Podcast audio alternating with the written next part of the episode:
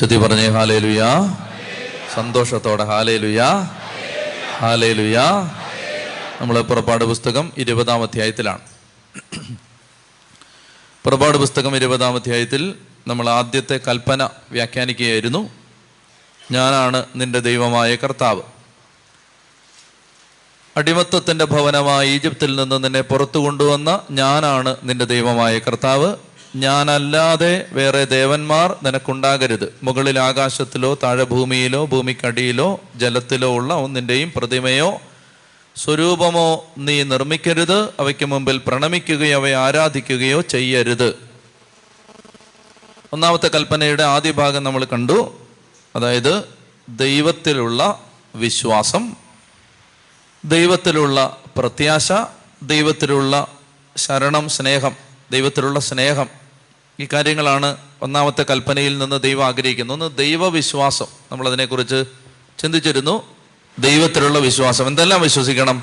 ദൈവം സർവശക്തനാണ്, ഒന്ന്. ദൈവം അനന്ത നന്മയാണ്, രണ്ട്. ദൈവം അനന്ത ജ്ഞാനമാണ്. ഈ മൂന്ന് കാര്യങ്ങളാണ് വിശ്വാസത്തിൽ നമ്മൾ ശ്രദ്ധിക്കേണ്ടത്.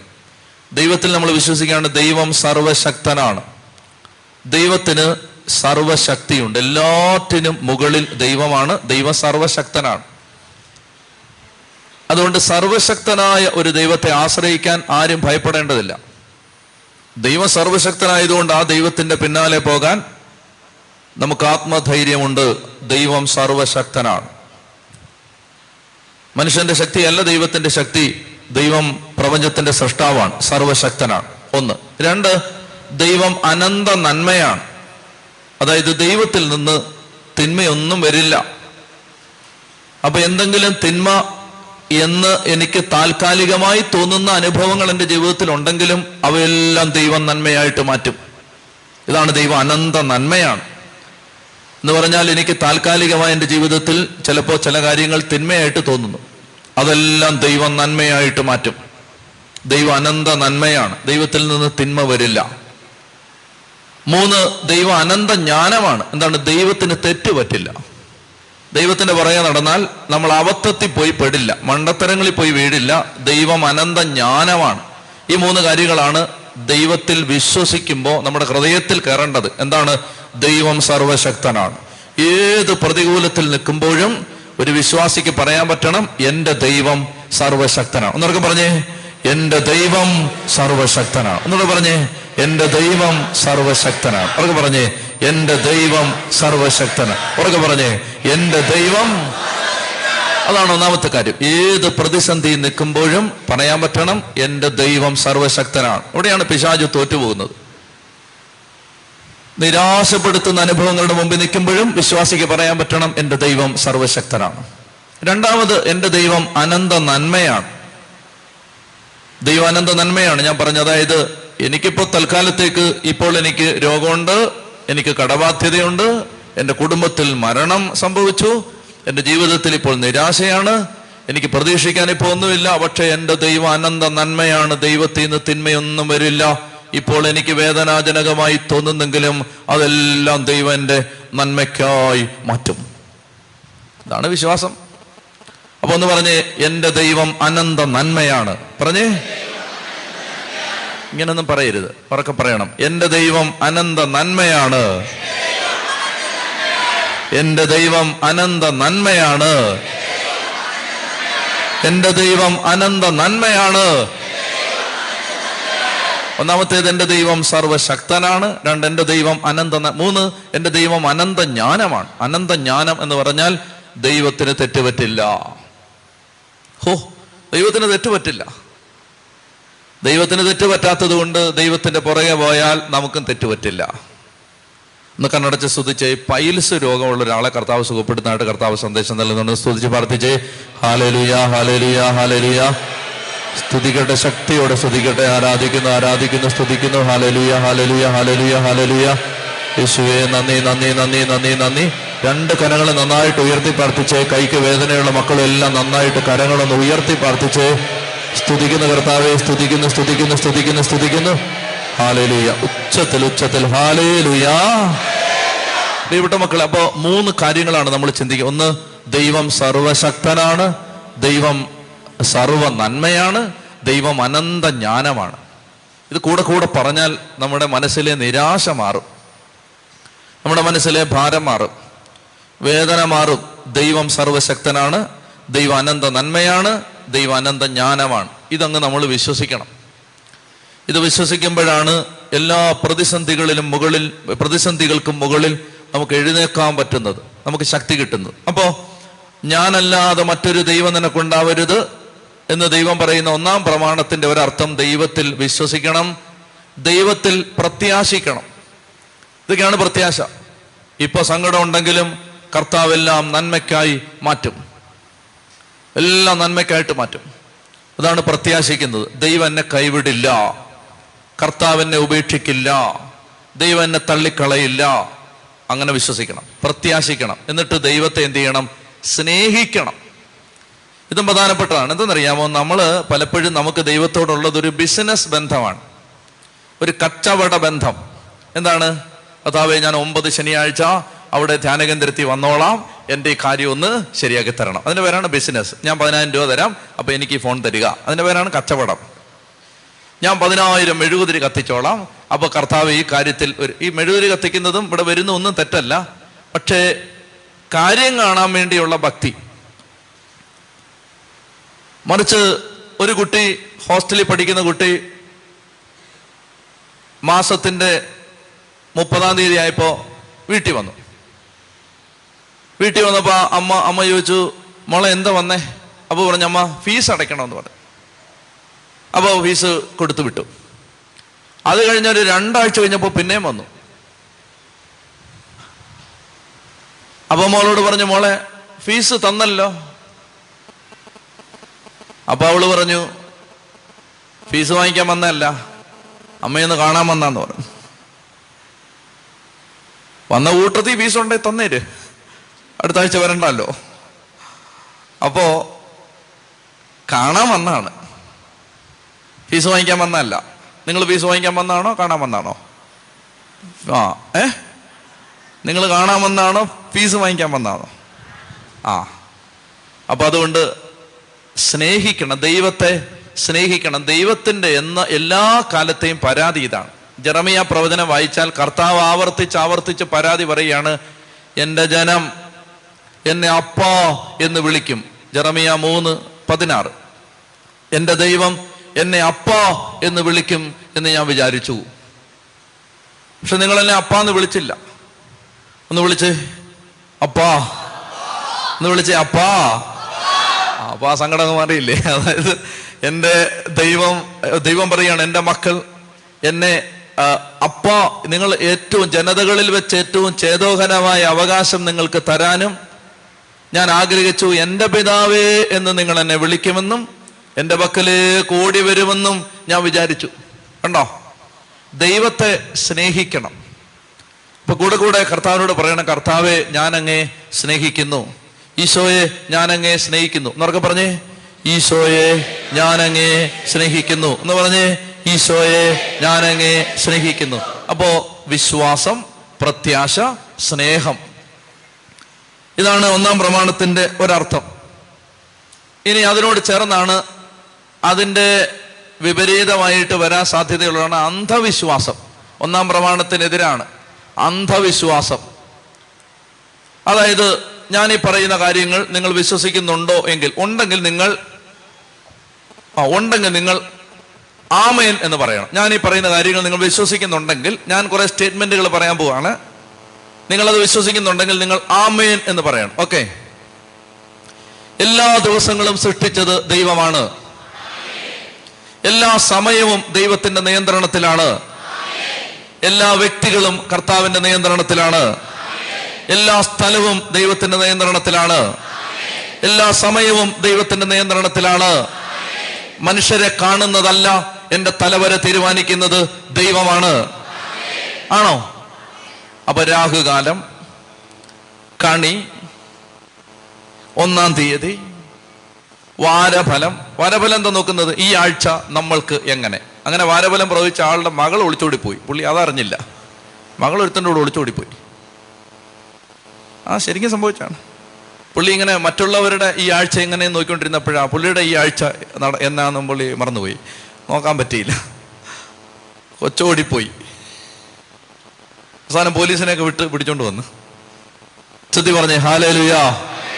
പ്രിയപ്പെട്ട മക്കളെ, അതുകൊണ്ട് ഒന്നാമത്തേത് അന്ധവിശ്വാസങ്ങൾ ഉപേക്ഷിക്കണമെന്ന് പറഞ്ഞാൽ എല്ലാം ഈ ആഴ്ച വാരഫലത്തിൽ പറയുന്നതല്ല, എൻ്റെ ജീവിതത്തിൽ എൻ്റെ ദൈവം അനുവദിക്കാത്തതൊന്നും എനിക്ക് സംഭവിക്കില്ല, എൻ്റെ ദൈവം അറിയാതെ എൻ്റെ ജീവിതത്തിലേക്ക് ഒന്നും വരില്ല, എൻ്റെ ദൈവമാണ് എൻ്റെ ജീവിതത്തെ നിയന്ത്രിച്ചു കൊണ്ടിരിക്കുന്നത്. അതുകൊണ്ട് ഈ ഈ അന്ധവിശ്വാസങ്ങളെല്ലാം ഉപേക്ഷിക്കണം. അനേക ആളുകൾ വീടിൻ്റെ അടുക്കള മാറ്റി വെച്ചുകൊണ്ടിരിക്കുകയാണ്. ചില ആളുകൾ ഇവിടെ കന്നിമൂല എന്താന്ന് പ്രബോധിപ്പിക്കുന്നില്ല, എല്ലാവർക്കും അറിയാം. ലോകത്ത് ഏറ്റവും കൂടുതൽ അന്ധവിശ്വാസികൾ കേരളത്തിലാണ്, ഏറ്റവും കൂടുതൽ അന്ധവിശ്വാസികൾ. അതായത് ഈ സ്ഥലം പ്രശ്നം, ഈ ദിക്ക് പ്രശ്നം, ഈ വഴി പ്രശ്നം, ഈ മരം പ്രശ്നം. അപ്പം അങ്ങനെ അതുകൊണ്ട് അടുക്കള പൊളിച്ചുകൊണ്ടിരിക്കുകയാണ്. എനിക്കറിയാവുന്ന ഒരു ചേട്ടൻ ഇങ്ങനെ ടോയ്ലറ്റ് ഇരിക്കുകയാണ് കന്നിമൂലയ്ക്ക്, അതുകൊണ്ടാണ് ഈ പ്രശ്നമില്ല എന്ന് പറഞ്ഞിട്ട് ടോയ്ലറ്റ് ഇളക്കി പണിഞ്ഞുകൊണ്ടിരിക്കുന്ന സമയത്ത് അതിൻ്റെ ടൈലിട്ടുകൊണ്ടിരുന്നപ്പം പുള്ളി അറ്റാക്ക് വന്ന് മരിച്ചു. മറ്റേത് ആരോഗ്യയിലും ഉണ്ടായിരുന്നു, ഇപ്പം മരിച്ചുപോയി. അതായത് ഇതിനകത്തൊന്നും അല്ല കാര്യം. ആരാണ് ഈ ഭൂമിയെ നിയന്ത്രിക്കുന്നത്? എനിക്ക് മറുപടി താ. ആരാണ് ഈ ഭൂമിയെ നിയന്ത്രിക്കുന്നത്? ആരാണ് നക്ഷത്രങ്ങളെ സൃഷ്ടിച്ചത്? ആരാണ് എൻ്റെ ദിവസങ്ങൾ തീരുമാനിക്കുന്നത്? എൻ്റെ ജീവിതത്തിലെ കാര്യങ്ങൾ നിയന്ത്രിക്കുന്നത് ആരാണ്? എൻ്റെ പ്രിയപ്പെട്ടവരെ, അന്ധമായിട്ട് ദൈവത്തെ വിശ്വസിക്കണം. ദൈവം അറിയാതെ ഒന്നും സംഭവിക്കില്ല, ഇത് വിശ്വസിക്കണം, ഏറ്റെടുക്കണം. പൂച്ച കുറുക്കിയാടി ധ്യാനകേന്ദ്രത്തിലേക്ക് വരാൻ തുടങ്ങിയപ്പോഴാണ് പൂച്ച കുറുക്കിയാടി. പൂച്ച എന്തോ അത്യാവശ്യത്തിന് പോയതാണ്, അതുകൊണ്ട് കടം വാങ്ങിച്ചെങ്ങാണ്ട് തിരിച്ചു കൊടുക്കാൻ പോയതാണ്. ഒരു മീൻതല കഴിഞ്ഞ ആഴ്ച വാങ്ങിച്ചായിരുന്നത്, മറ്റേ പൂച്ച വഴക്ക്, അത് കൊടുക്കാൻ പോയതാണ്. അന്നേരമാണ് നിങ്ങൾ ഇറങ്ങിയത്. പൂച്ചക്കറിയാവോ നിങ്ങൾ ഈ സമയത്താണ് ഇറങ്ങുന്നത്? അപ്പോൾ നിങ്ങൾ പൂച്ച കുറുക്കിയാടിയ വിഷയത്തിലായിരിക്കണം. പിന്നെ പല്ലി ചലച്ചു, ഇത് പറഞ്ഞുകൊണ്ടിരിക്കുമ്പോഴാണ് ഇവിടെ ഒരു പല്ലി ചലച്ചു. അന്നേരം ചേച്ചി പറയാണ് സത്യം സത്യം. എൻ്റെ പ്രിയപ്പെട്ട സഹോദരങ്ങളെ, ദൈവത്തിൽ വിശ്വസിക്കാൻ നമ്മൾ ദൈവവിശ്വാസികൾ, സഭയിലെ മക്കൾ, കർത്താവിൻ്റെ മക്കൾ ഒരിക്കലും ഇങ്ങനെയുള്ള ഒരു അന്ധവിശ്വാസത്തിലും പോകരുത്. കണി, ജാതകം, ജ്യോതിഷം, കൈനോട്ടം, വാരഫലം, ഒന്നാം തീയതി, പിന്നെ ഇളക്കിപ്പണിയൽ, ഒന്നിനും പോകരുത്. നിങ്ങൾക്ക് എന്തെങ്കിലും ഭയം ഈ വിഷയത്തിൽ ഉണ്ടാകുകയാണെങ്കിൽ, എന്തെങ്കിലും ഭയം ഉണ്ടാവുകയാണെങ്കിൽ നിങ്ങളിങ്ങനെ പറയണം, യെശയ്യാ 41:13.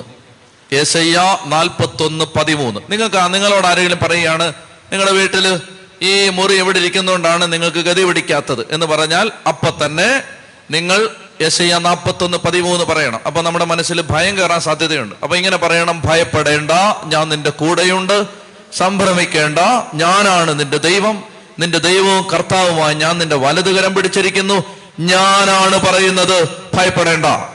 കർത്താവ് പറയാണ്, ഞാനാണ് പറയുന്നത് ഭയപ്പെടേണ്ട. അപ്പൊ അതിനെ ആവർത്തിച്ചാലോ?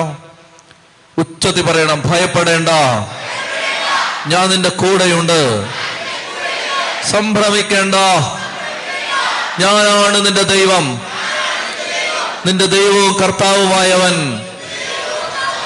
നിന്റെ വലതുകരം പിടിച്ചിരിക്കുന്നു, ഞാനാണ് പറയുന്നത് ഭയപ്പെടേണ്ട, ഞാനാണ് പറയുന്നത് ഭയപ്പെടേണ്ട. പ്രിയപ്പെട്ടവരെ, അപ്പോൾ അന്ധവിശ്വാസങ്ങളെല്ലാം കത്തോലിക്ക സഭയുടെ മതബോധന ഗ്രന്ഥം വിവരിക്കുന്ന കാര്യങ്ങളാണ്. ഇതെല്ലാം ഒന്നാം പ്രമാണത്തിനെതിരാണ്. മറ്റൊരു ഒന്നാം പ്രമാണത്തിനെതിരായ തിന്മയാണ് വിഗ്രഹാരാധന. ദൈവത്തിൻ്റെ സ്ഥാനത്ത് ഒരു വ്യക്തിയെ, ശക്തിയെ, സുഖത്തെ, വംശത്തെ, പൂർവികരെ, രാഷ്ട്രത്തെ, പണത്തെ, ഇവയെല്ലാം വെക്കുന്നത് വിഗ്രഹാരാധനയാണ്. സഭ പഠിപ്പിക്കുകയാണ്, ദൈവത്തിൻ്റെ സ്ഥാനത്ത് ഒരു വ്യക്തിയെ, ശക്തിയെ, സുഖത്തെ, വംശത്തെ, പൂർവികരെ, രാഷ്ട്രത്തെ, പണത്തെ, ഇവയെല്ലാം വെക്കുന്നത് വിഗ്രഹാരാധനയാണ്. ദൈവത്തിൻ്റെ സ്ഥാനത്ത് ആരെ വെച്ചാലും എന്ത് വെച്ചാലും അത് വിഗ്രഹാരാധനയാണ്. കൊളോസോസ് ലേഖനം 3-ാം അധ്യായത്തിൽ പൗലോസ്ലീഹ പറയും, വിഗ്രഹാരാധന തന്നെയായ ദ്രവ്യാസക്തി, പണത്തോടുള്ള ആഗ്രഹം. പൗലോസ് അതിനെ എന്താ വിളിക്കുന്നത്? വിഗ്രഹാരാധന തന്നെയായ ദ്രവ്യാസക്തി. അപ്പോൾ വിഗ്രഹാരാധന ഒരു പ്രതിമ വെച്ച് ആരാധിക്കുന്നത് മാത്രമല്ല, വിഗ്രഹാരാധന ദൈവത്തിന്റെ സ്ഥാനത്ത് എന്ത് വെച്ചാൽ. മറ്റൊന്ന് സഭ പഠിപ്പിക്കുകയാണ്, ജ്യോതിഷം, ജാലവിദ്യ, ജാതകം, നക്ഷത്രഫലം, കൈനോട്ടം, ശകുനങ്ങളുടെയും കുറികളുടെയും വ്യാഖ്യാനം, ആഭിചാരം, മന്ത്രവാദം, ഇവയെല്ലാം ഒന്നാം പ്രമാണത്തിനെതിരാണ്. ഇതെല്ലാം ഓർത്തോണം. അതുപോലെ തന്നെ മറ്റൊന്ന് മതനിന്ന, ഒന്നാം പ്രമാണത്തിനെതിരാണ് മതനിന്ന. എന്ന് പറഞ്ഞാൽ ഫേസ്ബുക്കിൽ, വാട്സപ്പിൽ മതത്തെ നിന്ദിച്ചെഴുതുക. കർത്താവിൻ്റെ സഭയെ, ദൈവവിശ്വാസത്തെ നിന്ദിച്ച് ഇതൊരു അലങ്കാരമായിട്ട് കരുതുന്ന ആളുകളുണ്ട്. അങ്ങനെ എഴുതിയാൽ സ്മാർട്ടാവുമെന്ന് വിചാരിക്കുന്ന ആളുകളുണ്ട്. അതായത് എന്തെങ്കിലും ഒരു അച്ഛനെ, ഒരു കന്യാസ്ത്രീയെ, ഒരു ബിഷപ്പിനെ, ഒരു പള്ളിയെ, ഒരു വിശ്വാസത്തെ, കുമ്പസാരത്തെ, കൂതാശകളെ എല്ലാം നിന്ദിച്ച് അങ്ങ് എഴുതുക. അങ്ങനെ എഴുതിയാൽ ഉടനെ ഫേമസ് ആവാമെന്ന് വിചാരിക്കുന്ന ആളുകളുണ്ട്. പ്രിയപ്പെട്ട സഹോദരങ്ങളെ, ഇത് ഒന്നാം പ്രമാണത്തിന് എതിരാണ്. ദൈവദോഷം, ചാവുദോഷം, ആത്മീയ ക്രയവിക്രയം, അതുകൊണ്ട് എന്ന് പറഞ്ഞാൽ 50 രൂപയ്ക്ക് ബൈബിൾ വായിച്ച് 150 രൂപയ്ക്ക് വിൽക്കുന്നത് ഒന്നാം പ്രമാണത്തിനെതിരാണ്. 5 രൂപയ്ക്ക് ഒന്ത വാങ്ങിച്ചിട്ട് 15 രൂപയ്ക്ക് വിൽക്കുന്നത് ഒന്നാം പ്രമാണത്തിന് എതിരാണ്. മനസ്സിലായ? കുർബാന പുസ്തകം 5 രൂപയ്ക്ക് വാങ്ങിച്ചുകൊണ്ട് വന്നിട്ട് 25 രൂപയ്ക്ക് വിൽക്കുന്നത് ഒന്നാം പ്രമാണത്തിന് എതിരാണ്. ആത്മീയ കാര്യങ്ങളിൽ നിന്ന് ലാഭമെടുക്കുന്നത് ഒന്നാം പ്രമാണത്തിന് എതിരാണ്. പിന്നെ സഭ പറയുകയാണ് നിരീശ്വരവാദം. അതിപ്പോൾ എന്തായാലും ഇല്ലല്ലോ, വിശ്വാസമുള്ളവരാണ് ഇവിടെ വന്നിരിക്കുന്നത്. നിരീശ്വരവാദം ഒന്നാം പ്രമാണത്തിന് എതിരാണ്. അപ്പം ഇനി ഒന്നാം പ്രമാണത്തിൻ്റെ ഒന്നാമത്തെ കൽപ്പനയുടെ രണ്ടാം ഭാഗം, നിങ്ങൾ ഒരു രൂപവും ഉണ്ടാക്കരുത്. ഒന്നിൻ്റെയും മുമ്പിൽ ആരാധിക്കാനായി പ്രണമിക്കരുത്. അതാണ് അതിൻ്റെ രണ്ടാം ഭാഗം. പല സന്ദർഭങ്ങളിലായി നമ്മളിത് വിശദീകരിച്ചിട്ടുണ്ടെങ്കിലും ഈ വിഷയം വന്നതുകൊണ്ട് 2-3 കാര്യങ്ങൾ പറയണം. ഒന്ന്, ദൈവം പറയുകയാണ് രൂപങ്ങൾ ഉണ്ടാക്കരുത്. ആഹാ, പറഞ്ഞ ആ വാക്ക് പാലിക്കണം. ദൈവമേ, നീ പറയുകയാണ് രൂപം ഉണ്ടാക്കരുത്, രൂപം ഉണ്ടാക്കരുത്. ഇത് പറയുന്നത് 20-ാം അധ്യായത്തിലാണ്. 20-ാം അധ്യായത്തിൽ രൂപം ഉണ്ടാക്കരുതെന്ന് പറഞ്ഞിട്ട് 25-ാം അധ്യായത്തിൽ 20-ാമത്തെ വാക്യത്തിൽ പറയുകയാണ് 2 കരൂപുകളെ ഉണ്ടാക്കാൻ. ആഹാ, അത് ശരിയല്ലല്ലോ, ആ നടപടി ശരിയല്ലല്ലോ. എന്താ പറഞ്ഞത്? 5 അധ്യായം മുമ്പ് ദൈവത്തിന് അൽഷിമേഴ്സ് വല്ലതും ഉണ്ടോ? മറവി രോഗം ഇല്ല. അങ്ങനാണെങ്കിൽ ഇതിൻ്റെ അർത്ഥം വേറെന്തോ ആണ്. രൂപം ഉണ്ടാക്കരുതെന്നല്ല ദൈവം പറയുകയാണ് രൂപം ഉണ്ടാക്കരുത് 20-ാം അധ്യായത്തിൽ. 25-ാം അധ്യായത്തിൽ പറയുകയാണ് രൂപം ഉണ്ടാക്കാൻ. എന്നാൽ അത് ഒരു അബദ്ധം പറ്റിയാന്ന്, ദൈവത്തിൻ്റെ ഒരു അബദ്ധം പറ്റിയാന്ന് വിചാരിക്കാം. ദൈവത്തിൻ്റെ ചെറിയ അബദ്ധം പറ്റിയാണ്, അത് സാറേ അറിയാതെ പറഞ്ഞാണ്. അങ്ങനെയാണെങ്കിൽ പിന്നെ പറയരുത്. ഒരു അബദ്ധം പറ്റിയ അബദ്ധം പിന്നെ ആവർത്തിക്കുമോ? സംഖ്യയുടെ പുസ്തകം 21-ാം അധ്യായം 8-ാം വാക്യത്തിൽ പറയുകയാണ് ഒരു പിച്ചള സർപ്പത്തെ ഉണ്ടാക്കിയിട്ട് എല്ലാവരും അങ്ങോട്ട് നോക്കാൻ. ആഹാ, പ്രിയപ്പെട്ട സഹോദരങ്ങളെ, അപ്പോൾ രൂപം ഉണ്ടാക്കരുത് എന്നല്ല, രൂപം ഉണ്ടാക്കരുത് എന്നല്ല, രൂപമൊക്കെ ഉണ്ടാക്കാം, രൂപം ഉണ്ടാക്കരുതെന്നല്ല. അതായത് ഒരു പ്രഭാതത്തിൽ നമുക്ക് എഴുന്നേറ്റിട്ട് തോന്നുകയാണ് ദൈവം ഇങ്ങനെ ആയിരിക്കും. രാവിലെ സ്വപ്നം കണ്ടു, വെളുപ്പിന് 3 മണിക്കൊരു സ്വപ്നം കണ്ടു, ദൈവം ഇങ്ങനെ ആയിരിക്കും എന്ന് വിചാരിച്ചിട്ട് ഒരു മനുഷ്യൻ്റെ തല, ഒരു സിംഹത്തിൻ്റെ നെഞ്ച്, പിന്നെ കുരങ്ങൻ്റെ വയറ്, പിന്നെന്താണ് പഴുതാരയുടെ കാല് ഒക്കെ വെച്ചിട്ട് ഒരാൾ, നമുക്ക് വെളുപ്പിന് 3 മണിക്ക് കിട്ടിയ ദർശനമാണ്. അങ്ങനെ ഒരു ദൈവത്തെ ഉണ്ടാക്കിയിട്ട് രാവിലെ മുതൽ നമ്മൾ അതിനെ ആരാധിച്ചുകൊണ്ടിരിക്കുകയാണ്. പ്രിയപ്പെട്ട സഹോദരങ്ങളെ, അങ്ങനെ രൂപം ഉണ്ടാക്കരുതെന്നാ പറഞ്ഞേ. അതായത് ദൈവമാണെന്നും പറഞ്ഞുകൊണ്ട് ഓരോ രൂപം ഉണ്ടാക്കി ആരാധിക്കരുത്. അതെന്തായാലും ഇവിടെ ആരും ചെയ്യുന്നില്ല. ദൈവമാണെന്നും പറഞ്ഞുകൊണ്ട് ഓരോന്നുണ്ടാക്കി ആരും ആരാധിക്കുന്നില്ല. മറ്റൊന്ന്, രൂപം ഉണ്ടാക്കരുതെന്ന് പറഞ്ഞതിൻ്റെ ന്യായം ദൈവം പറഞ്ഞിരിക്കുന്നത് നിയമാവർത്തന പുസ്തകം 4-ാം അധ്യായം 15 മുതലുള്ള വാക്യങ്ങളിലാണ്. രൂപം ഉണ്ടാക്കരുത് എന്നതിൻ്റെ ന്യായം ദൈവം പറഞ്ഞത് നിയമാവർത്തന പുസ്തകം 4-ാം അധ്യായത്തിൽ കർത്താവ് പറയുകയാണ് എന്തുകൊണ്ടാണ് രൂപം ഉണ്ടാക്കരുത്. അതിനൊരു ന്യായമുണ്ടല്ലോ. നിയമാവർത്തനം 4-ാം അധ്യായം 15 മുതൽ, അതിനാൽ നിങ്ങൾ പ്രത്യേകം ശ്രദ്ധിക്കുവിൻ, ഹോറബിൽ വെച്ച് അഗ്നിയുടെ മധ്യത്തിൽ നിന്ന് കർത്താവ് നിങ്ങളോട് സംസാരിച്ച ദിവസം നിങ്ങൾ ഒരു രൂപവും കണ്ടിട്ടില്ല. രൂപം ഉണ്ടാക്കരുത് പറഞ്ഞ എന്താണെന്നറിയാമോ? നിങ്ങൾ ദൈവം എങ്ങനെ ഇരിക്കുമെന്ന് കണ്ടിട്ടില്ല. ഹോറബിൽ വെച്ച് അഗ്നിയുടെ മധ്യത്തിൽ ദൈവം ഇറങ്ങി വന്നപ്പോൾ ദൈവത്തെ നിങ്ങൾ കണ്ടില്ല. ദൈവം എങ്ങനായിരിക്കുന്നതെന്ന് നിങ്ങൾ കണ്ടിട്ടില്ല. അതുകൊണ്ട് ദൈവം പറയാണ്, അതിനാൽ ഏതിനാൽ? കണ്ടിട്ടില്ലാത്തതിനാൽ. കേട്ടോണേ, ഹോറബിൽ അഗ്നിയുടെ മധ്യത്തിൽ ദൈവം ഇറങ്ങി വന്നപ്പോ നിങ്ങൾ ഒരു രൂപവും കണ്ടിട്ടില്ലാത്തതിനാൽ. എന്തിൻ്റെയെങ്കിലും സാദൃശ്യത്തിൽ സ്ത്രീയുടെയോ പുരുഷന്റെയോ മൃഗത്തിൻ്റെയോ പറവയുടെയോ ഇഴജന്തുവിൻ്റെയോ ഭൂമിക്കടിയിൽ വസിക്കുന്ന ജലത്തിൽ വസിക്കുന്ന മത്സ്യത്തിൻ്റെയോ സാദൃശ്യത്തിൽ വിഗ്രഹമുണ്ടാക്കി അശുദ്ധരാവരുത്. എന്താണ് ന്യായം? വിഗ്രഹം ഉണ്ടാക്കരുത്, രൂപം ഉണ്ടാക്കരുത്. എന്താണ് ന്യായം? നിങ്ങൾ ബംഗാളികളാണോ? അല്ല, മലയാളി. ആ പറഞ്ഞേ, എന്താണ് ന്യായം? എന്താണ് ന്യായം? രൂപം ഉണ്ടാക്കരുത്. എന്താണ് ന്യായം? എന്താണ് അതിന്റെ കാരണം? നിങ്ങളൊരു രൂപവും കണ്ടിട്ടില്ല. മനസ്സിലായല്ലോ? നിങ്ങൾ ദൈവം എങ്ങനെ ഇരിക്കുന്നെന്ന് നിങ്ങൾക്ക് അറിയാൻ പാടില്ല. അതുകൊണ്ട് രൂപം ഉണ്ടാക്കി അശുദ്ധരാവരുത്. ഇത് പഴയ നിയമം. എന്നാൽ പുതിയ നിയമം 1 യോഹന്നാൻ 1:1 മുതൽ ഞങ്ങൾ കണ്ണുകൊണ്ട് കണ്ടതും കാതുകൊണ്ട് കേട്ടതും കൈകൊണ്ട് തൊട്ടതും സൂക്ഷിച്ച് വീക്ഷിച്ചതുമായ ജീവന്റെ വചനത്തെ ഞങ്ങൾ അറിയിക്കുന്നു. കണ്ടോ? കണ്ടോ? ആ പഴയ നിയമത്തിൽ പാവങ്ങൾ കണ്ടിട്ടില്ല. ഞങ്ങൾ കണ്ടിട്ടുണ്ട്. കണ്ടിട്ടുണ്ടോ? ഉണ്ട്. അതുകൊണ്ട് കണ്ടിട്ടുള്ളത് കൊണ്ട് എങ്ങനെയിരിക്കുന്നതെന്ന് അറിയാം. കുരിശിൽ മരിച്ച യേശുവിനെ അപ്പസ്തോലന്മാർ കണ്ടിട്ടുണ്ട്. യേശുവിന്റെ അമ്മയെ അപ്പസ്തോലന്മാർ കണ്ടിട്ടുണ്ട്. വിശുദ്ധരെ അവർ ജീവിച്ചിരുന്ന കാലഘട്ടങ്ങളിലെ മനുഷ്യർ കണ്ടിട്ടുണ്ട്. അതുകൊണ്ട് രൂപം ഉണ്ടാക്കുന്നത് കൊണ്ട് തെറ്റില്ല. കണ്ടിട്ടുണ്ട് യേശുവിനെ. നമുക്ക് കർത്താവിന്റെ രൂപത്തെക്കുറിച്ച് പറയാം, കർത്താവിനെ കണ്ടിട്ടുണ്ട്.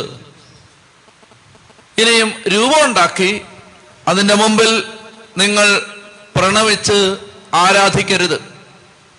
ആദരപൂർവമായ വണക്കം, ആദരപൂർവമായ ബഹുമാനത്തോടു കൂടിയ ആചാരം ദൈവനിഷേധമല്ല. ആണോ? അതിനൊരു ലോജിക്കിന്റെ ആവശ്യമില്ല. അതായത് നമ്മളെ പഠിപ്പിച്ച അധ്യാപകൻ എഴുന്നേറ്റ് അധ്യാപകൻ വരുന്നു. അധ്യാപകനെ കാണുമ്പോൾ എഴുന്നേറ്റ് നിൽക്കുന്നു, കൈകൂപ്പുന്നു, വണങ്ങുന്നു.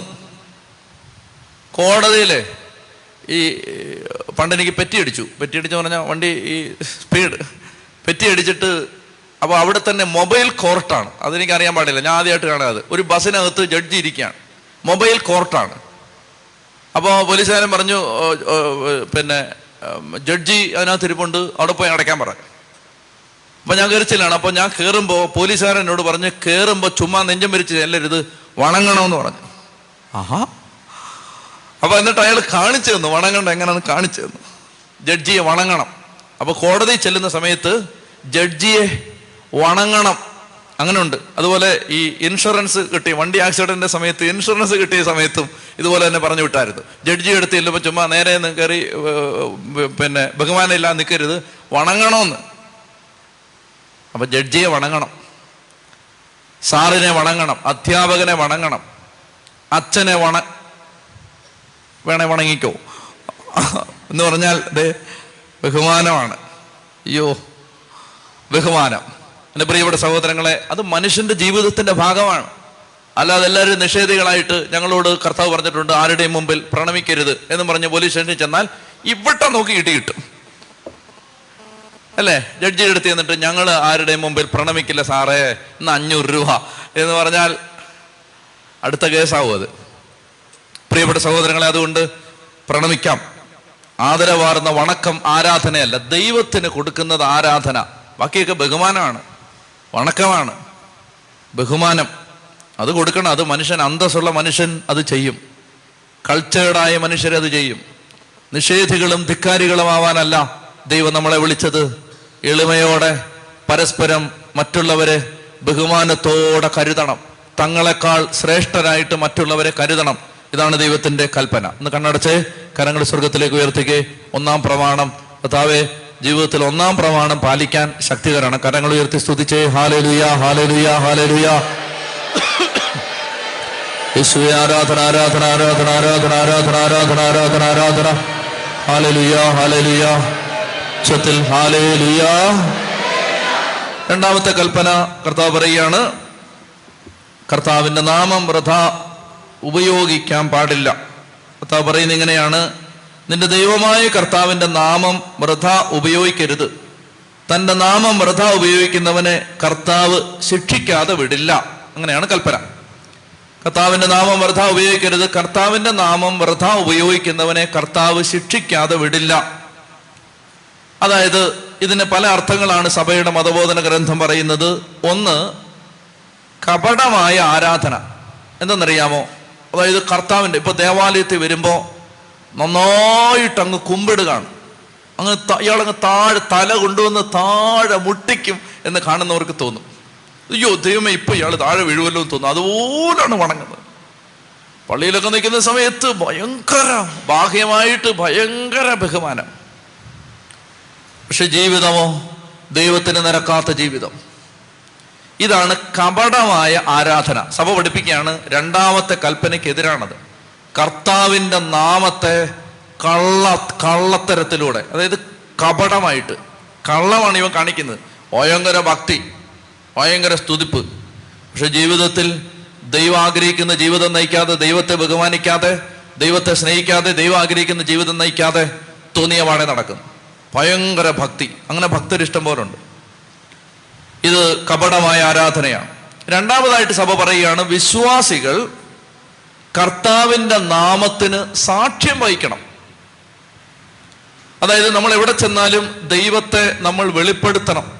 അങ്ങനെ ഉച്ച കഴിഞ്ഞ് സ്വർഗസ്ഥനായ പിതാവെ പറയുമ്പോൾ കൂടുതൽ അത് പറയാം.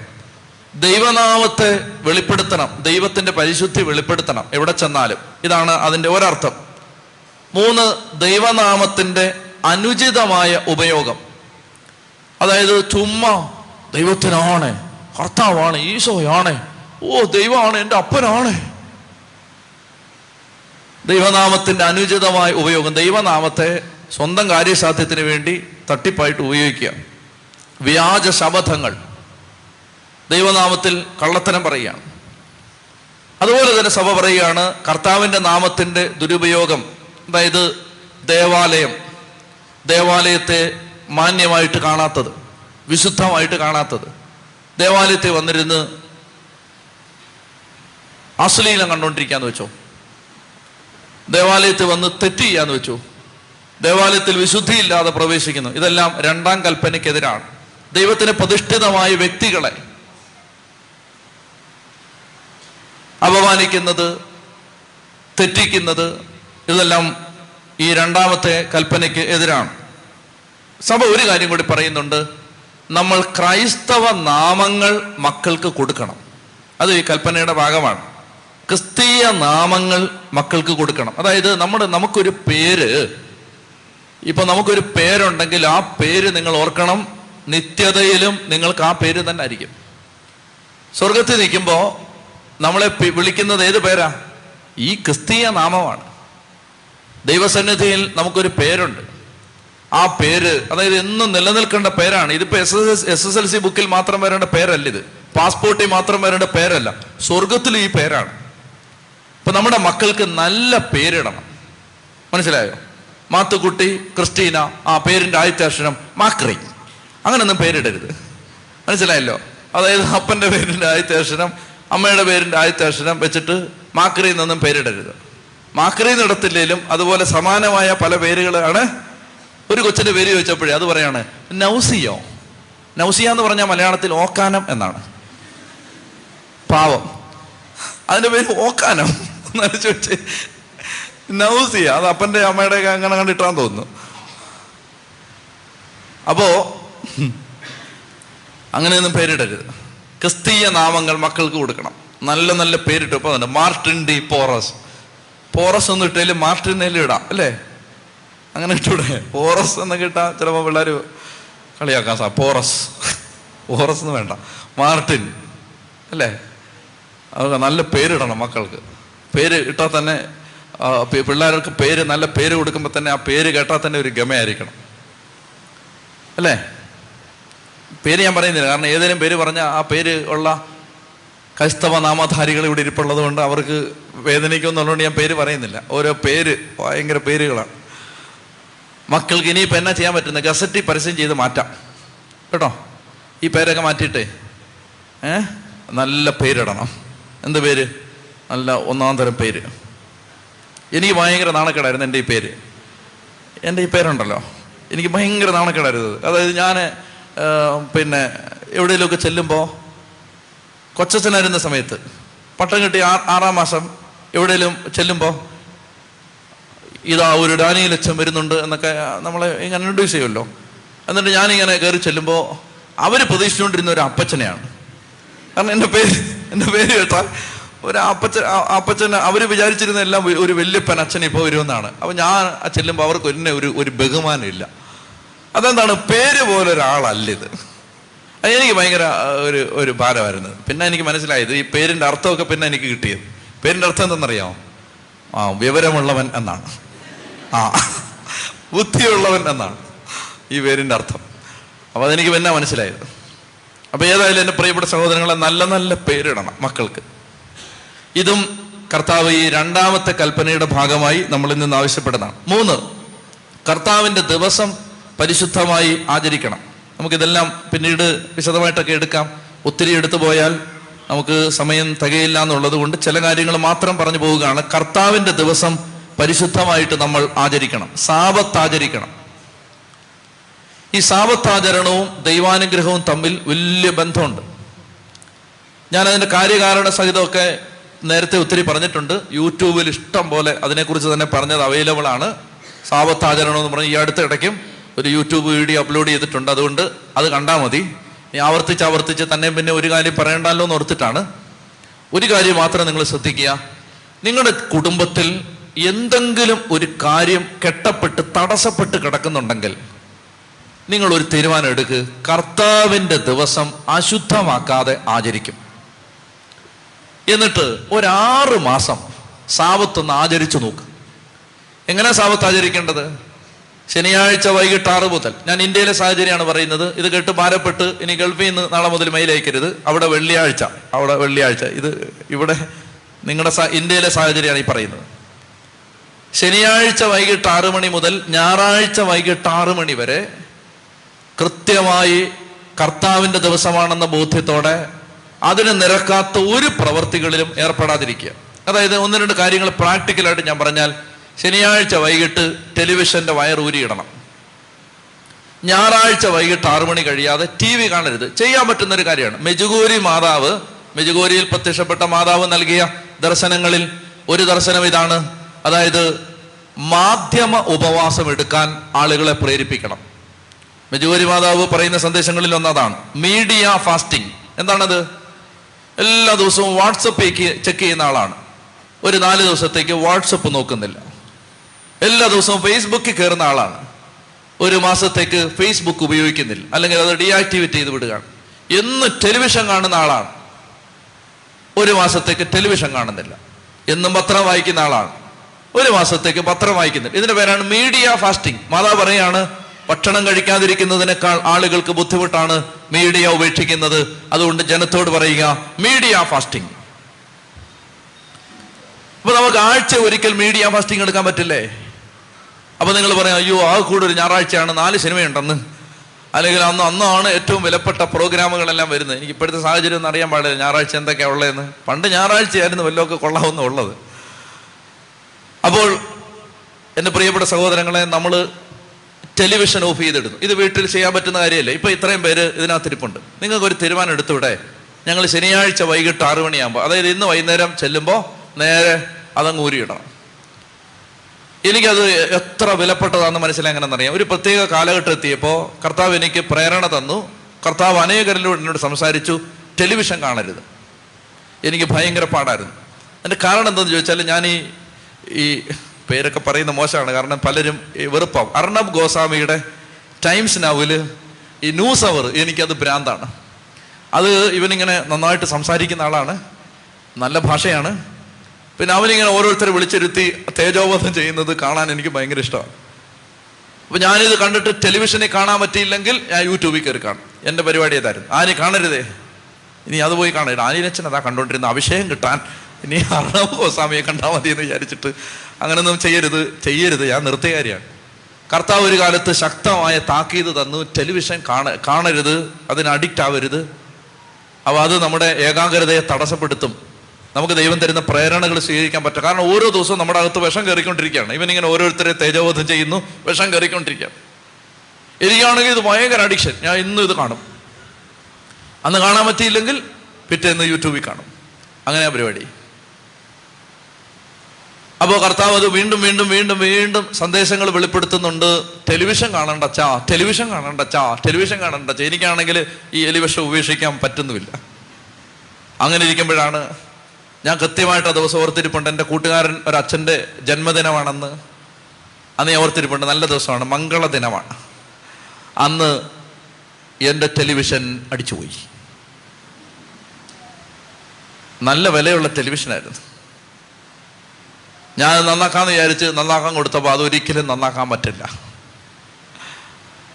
ഇനി അത്രയും വില കൊടുത്ത് വേറൊരു ടെലിവിഷൻ വാങ്ങിക്കണം. അപ്പോൾ ഞാൻ വിചാരിച്ചു ഇനി ടെലിവിഷൻ പൈസ കൊടുത്ത് വാങ്ങിച്ചിട്ട് വെറുതെ എന്തിനാ ഒരു ടി വി കൂടെ കളയുന്നത് എന്ന് വിചാരിച്ച് അങ്ങനെയാണ് ഞാനത് നിർത്തുന്നത്. എൻ്റെ പ്രിയപ്പെട്ട സഹോദരങ്ങൾ, അതായത് ദൈവം ഇത് നന്നായിട്ട് ആഗ്രഹിക്കുന്നുണ്ട്. നമ്മൾ ഒരുപാട് ഏകാഗ്രത നഷ്ടപ്പെടുത്തുന്ന കാര്യങ്ങളിൽ ഏർപ്പെടേണ്ടെന്ന് ദൈവം ആഗ്രഹിക്കുന്നുണ്ട്. അതുകൊണ്ട് മീഡിയ ഫാസ്റ്റിംഗ് ശാപത്താചരണത്തിന് ചെയ്യാവുന്ന ഒരു കാര്യമാണ്. അതായത് ശനിയാഴ്ച വൈകിട്ട് 6 മണിക്ക് നിങ്ങൾ ടി വി ഓഫ് ചെയ്തിട്ട് എന്നിട്ട് ഞായറാഴ്ച വൈകിട്ട് 6 മണി വരെ ഒരു ഫാസ്റ്റിംഗ്, വീട്ടിൽ ടെലിവിഷൻ ഓൺ ചെയ്യില്ല. മക്കളൊക്കെ ഇതൊന്ന് ഒരു 10 ദിവസം നിങ്ങൾ ചെയ്താൽ മതി. പിന്നെ മക്കൾക്കറിയാം ഇന്ന് ഞായറാഴ്ച ആണല്ലോ, ഇന്ന് ടി വി ഇല്ലല്ലോ. അതുപോലെ ചെയ്യാൻ പറ്റുന്ന കാര്യമാണ് ആത്മീയ വായനകൾ നടത്തുക, ബൈബിൾ വായിക്കുക, ആത്മീയ കാര്യങ്ങൾ കേൾക്കുക, ആത്മീയ കാര്യങ്ങളിൽ താല്പര്യം. ഇനി അതുപോലെ തന്നെ ഞായറാഴ്ച ആചരിക്കാൻ പറ്റുന്ന പള്ളിയിൽ പോകുന്ന കാര്യം പ്രത്യേകിച്ച് പറയണ്ടല്ലോ. നേരത്തെ ദേവാലയത്തിൽ പോകണം. ദേവാലയത്തിൽ പോകുമ്പോൾ സൺഡേ ബെസ്റ്റ് എന്നൊരു വാക്കുണ്ട്. എന്ന് പറഞ്ഞാൽ ഏറ്റവും നല്ല വസ്ത്രം ധരിച്ച് വേണം പള്ളിയിൽ പോകാൻ. പളപളാ മിന്നുന്ന് ഇട്ടിട്ട് ആളുകൾക്ക് അടുത്ത് നിൽക്കാൻ വയ്യ, കണ്ണങ്ങടിച്ചു പോകണം അടുത്ത് നിൽക്കുമ്പോൾ. അങ്ങനെയുള്ളതൊന്നും ഇട്ടുകൊണ്ട് പോകരുത്. മനുഷ്യൻ്റെ ഏകാഗ്രത കളയുന്ന ഇട്ടുകൊണ്ട് പോകരുത്. മനുഷ്യന് പാപചിന്ത ഉണ്ടാക്കുന്നതും ഇട്ടുകൊണ്ട് പോകരുത്. മറിച്ച് നല്ല വസ്ത്രം ധരിച്ച് നിങ്ങളെ ആലോചിച്ച് നോക്ക്. അതായത് വെള്ളയും വെള്ളയിട്ട് നിങ്ങളെല്ലാവരും ഇന്ന് ഇവിടെ വന്നാൽ നിങ്ങളെ കാണാൻ എന്നെ ഭംഗിയാണെന്നറിയാമോ? ഞാൻ വെള്ളയിട്ട് എന്നെ നല്ല ഭംഗിയില്ല. അതായത് വെള്ളയിട്ടാൽ നമ്മൾ വലിയ ഭംഗിയൊന്നും ഇല്ലെങ്കിലും വെള്ളയിട്ടാൽ അതൊരു ഐശ്വര്യമാണ്. ഇനി വെള്ള വസ്ത്രത്തിന് എന്തെങ്കിലും അബ്സല്യൂട്ട് വാല്യൂ ഉള്ളത് കൊണ്ടല്ല, മറ്റു വസ്ത്രങ്ങളെല്ലാം പാപവും പിശാച് പിടിച്ചതായതുകൊണ്ടൊന്നും അല്ല, മറിച്ച് ഇത് അതിനൊരു ഐശ്വര്യമുണ്ട്. അപ്പോൾ ഞങ്ങൾ ദേവാലയത്തിൽ പോകുമ്പോൾ കർത്താവിനെ ആദരിക്കുന്നതിൻ്റെ ഒരു അടയാളമാണ്. എന്താണ്? നല്ല വസ്ത്രം ധരിച്ച് പോകണം. തലയിന്നിട്ടതും മുഷിഞ്ഞതും നാറുന്നതും പിന്നെ നിങ്ങൾക്കൊരു ഏർപ്പാടുണ്ടല്ലോ. അതായത് കഴുകാതെ ഇങ്ങനെ ഹാങ്ങനെ തൂക്കി തൂക്കി തൂക്കി തൂക്കി തൂക്കി ഇട്ടിട്ട് വീണ്ടും ഇങ്ങനെ അടുത്ത ആഴ്ച റൊട്ടേറ്റ് ചെയ്ത് എടുത്തോണ്ടിരിക്കുന്നത്. 15 കൊല്ലമായിട്ട് ഇത് കഴുകിയിട്ടില്ല. ഇങ്ങനെ റൊട്ടേഷനാണ്. അങ്ങനെയൊന്നും ദേവാലയത്തിൽ അലക്കി തേച്ച് വൃത്തിയാക്കി. നിങ്ങൾ പഴയ അപ്പച്ചന്മാരെ അമ്മച്ചിമാരെ കണ്ടിട്ടില്ലെങ്കിൽ വല്ലവരും പറയുന്ന കേട്ടതിലും പഠിക്കും. അതായത് ആകെ കൂടെ കൊള്ളാവുന്ന ഒരു വസ്ത്രമേ ഉള്ളവർക്ക്, അതവർ ഞായറാഴ്ചയ്ക്ക് വേണ്ടി മാറ്റിവെച്ചു. ശനിയാഴ്ച വൈകുന്നേരം ആകുമ്പോഴേക്കും അതെല്ലാം നല്ലതുപോലെ നല്ല പശയൊക്കെ ഇട്ട് നല്ല തേച്ച് വൃത്തിയാക്കി വെട്ടുപ്പാക്കി വെച്ചിട്ട് രാവിലെ അതൊക്കെ ഇട്ട് ഒരു പോക്കാണ്. എൻ്റെ പ്രിയപ്പെട്ട സഹോദരങ്ങളെ, ഇതൊക്കെ നമ്മൾ ദൈവത്തെ മാനിക്കുന്നതിൻ്റെ അടയാളമാണ്. ദേവാലയത്തിൽ നിങ്ങൾ പോകുമ്പോൾ ആ കാര്യത്തിലൊക്കെ നമ്മൾ പെന്തക്കോസ്ത് സഹോദരന്മാരെ കണ്ടു പഠിക്കും. അത് അവർ പള്ളിയിൽ പോകുന്നതെന്ന് കാണാം, അവർ ചന്തയിൽ പോകുന്നതല്ലെന്ന് കണ്ടാൽ അറിയാം. കൊട്ടാരക്കര ഭാഗത്തേക്ക് ചെല്ല്, കൊട്ടാരക്കര ബസ് പിന്നെ ട്രാഫിക് ജംഗ്ഷനിലേക്ക് എത്തുന്നതിന് മുമ്പ് ഒരു 2-3 പെന്തക്കോസ്ത് സഭകളുടെ സഭാഹാളുകളുണ്ട് അവിടെ. ഞായറാഴ്ച ദിവസം ഒന്ന് ചെല്ലങ്ങോട്ട് ഒരു 11 മണിയാകുമ്പോൾ കാടാൽ ഇളകി വരുന്ന പോലെയാണ്. വെള്ളപ്പട ഇറങ്ങി നിൽക്കുകയാണ്. കുശുമ്പെടുത്തിട്ടൊന്നും കാര്യമില്ല, വെള്ളപ്പട. അതേസമയം നമ്മുടെ പള്ളിയുടെ വാതിൽക്ക് പോയി നിൽക്കുക കുർബാന കഴിയുമ്പം കുറേ കാട്ടും കളറുകൾ ഇറങ്ങി വരുന്ന കാണാം, കുറേ കരിഭൂതങ്ങൾ ഇറങ്ങി വരുന്ന കാണാം. എൻ്റെ പൊന്നു സഹോദരങ്ങളെ, അതിന് നിങ്ങൾക്ക് പൈസ ഇല്ലെങ്കിൽ നമ്മുടെ ധ്യാന കേന്ദ്രത്തിൽ നിന്ന് നിങ്ങൾക്കെല്ലാം വെള്ള വസ്ത്രം വാങ്ങിച്ച് തരുന്നതല്ല, നിങ്ങൾ എങ്ങനെയെങ്കിലും കണ്ടെത്തണം എന്ന് ഞാൻ പറയുകയാണ്. ഓ എന്താ ആവേശം എന്നറിയാമോ. അങ്ങനെ ഒന്ന് തരാം, എവിടെയെങ്കിലും കാശൊന്നും ഇല്ല, നിങ്ങളത് കണ്ടെത്തണം. അതെന്നാ നിങ്ങൾക്ക് ഈ പിന്നെ ലോലിപ്പോപ്പ് വാങ്ങിക്കാൻ കാശുണ്ടായിരുന്നല്ലോ, KFC വാങ്ങിച്ചു കഴിഞ്ഞാൽ നിങ്ങളുടെ ഇഷ്ടം പോലെ കാശുണ്ടല്ലോ, പിന്നാണോ ഇത് വാങ്ങിക്കാൻ കാശില്ല. എൻ്റെ പ്രിയപ്പെട്ട സഹോദരങ്ങളെ, നമ്മൾ വെള്ളവസ്ത്രം, നല്ല വെള്ളവസ്ത്രം ധരിച്ച് ഇവിടെ എന്നെ കേൾക്കുന്ന എല്ലാ ആളുകളും, ഇവിടെ ഉള്ളവരും വിദേശ രാജ്യങ്ങളിലുള്ളവരും എല്ലാം ദേവാലയത്തിൽ പോകുമ്പോൾ വെള്ളയിട, അതൊരു ശീലമാവട്ടെ. വെള്ളവസ്ത്രം ധരിച്ച് പോകണം. ഇതൊക്കെ ഞാൻ കുഞ്ഞു കുഞ്ഞു കാര്യങ്ങളാണ്. മനസ്സും ശരീരമൊക്കെ ഹൃദയമൊക്കെ വിശുദ്ധീകരിക്കണം, അത് പറയണ്ടല്ലോ, അതുകൊണ്ട് അത് പറയാത്തത്. അതല്ല ഒന്നാമത്തെ കാര്യം. ദേവാലയത്തിൽ നേരത്തെ ചെല്ലണം. അതായത് ഞാൻ ഒരു കാര്യം പറയട്ടെ, നിങ്ങൾ സ്കൂളിൽ കറക്റ്റ് സമയത്തിന് പോകുന്നു, കുട്ടികളെ സ്കൂളിൽ കറക്റ്റ് സമയത്ത് വിടുന്നു, ഓഫീസിൽ നിങ്ങൾ കൃത്യസമയത്ത് ചെല്ലുന്നു, സിനിമയ്ക്ക് നിങ്ങൾ നേരത്തെ പോകുന്നു, ആശുപത്രി നിങ്ങൾ നേരത്തെ പോകുന്നു, പിക്നിക്കിന് നിങ്ങൾ നേരത്തെ പോകുന്നു, കല്യാണത്തിന് നേരത്തെ പോകുന്നു. നല്ലതാണ്, നേരത്തെ പോകണം. ഇതെല്ലാം നിങ്ങളുടെ കുട്ടികൾ കാണുന്നുണ്ടല്ലോ. എന്നിട്ട് നിങ്ങൾ പള്ളി താമസിച്ച് പോകുന്നു. ഈ കുട്ടിക്ക് കിട്ടുന്ന മെസ്സേജ് എന്താണെന്നറിയാമോ?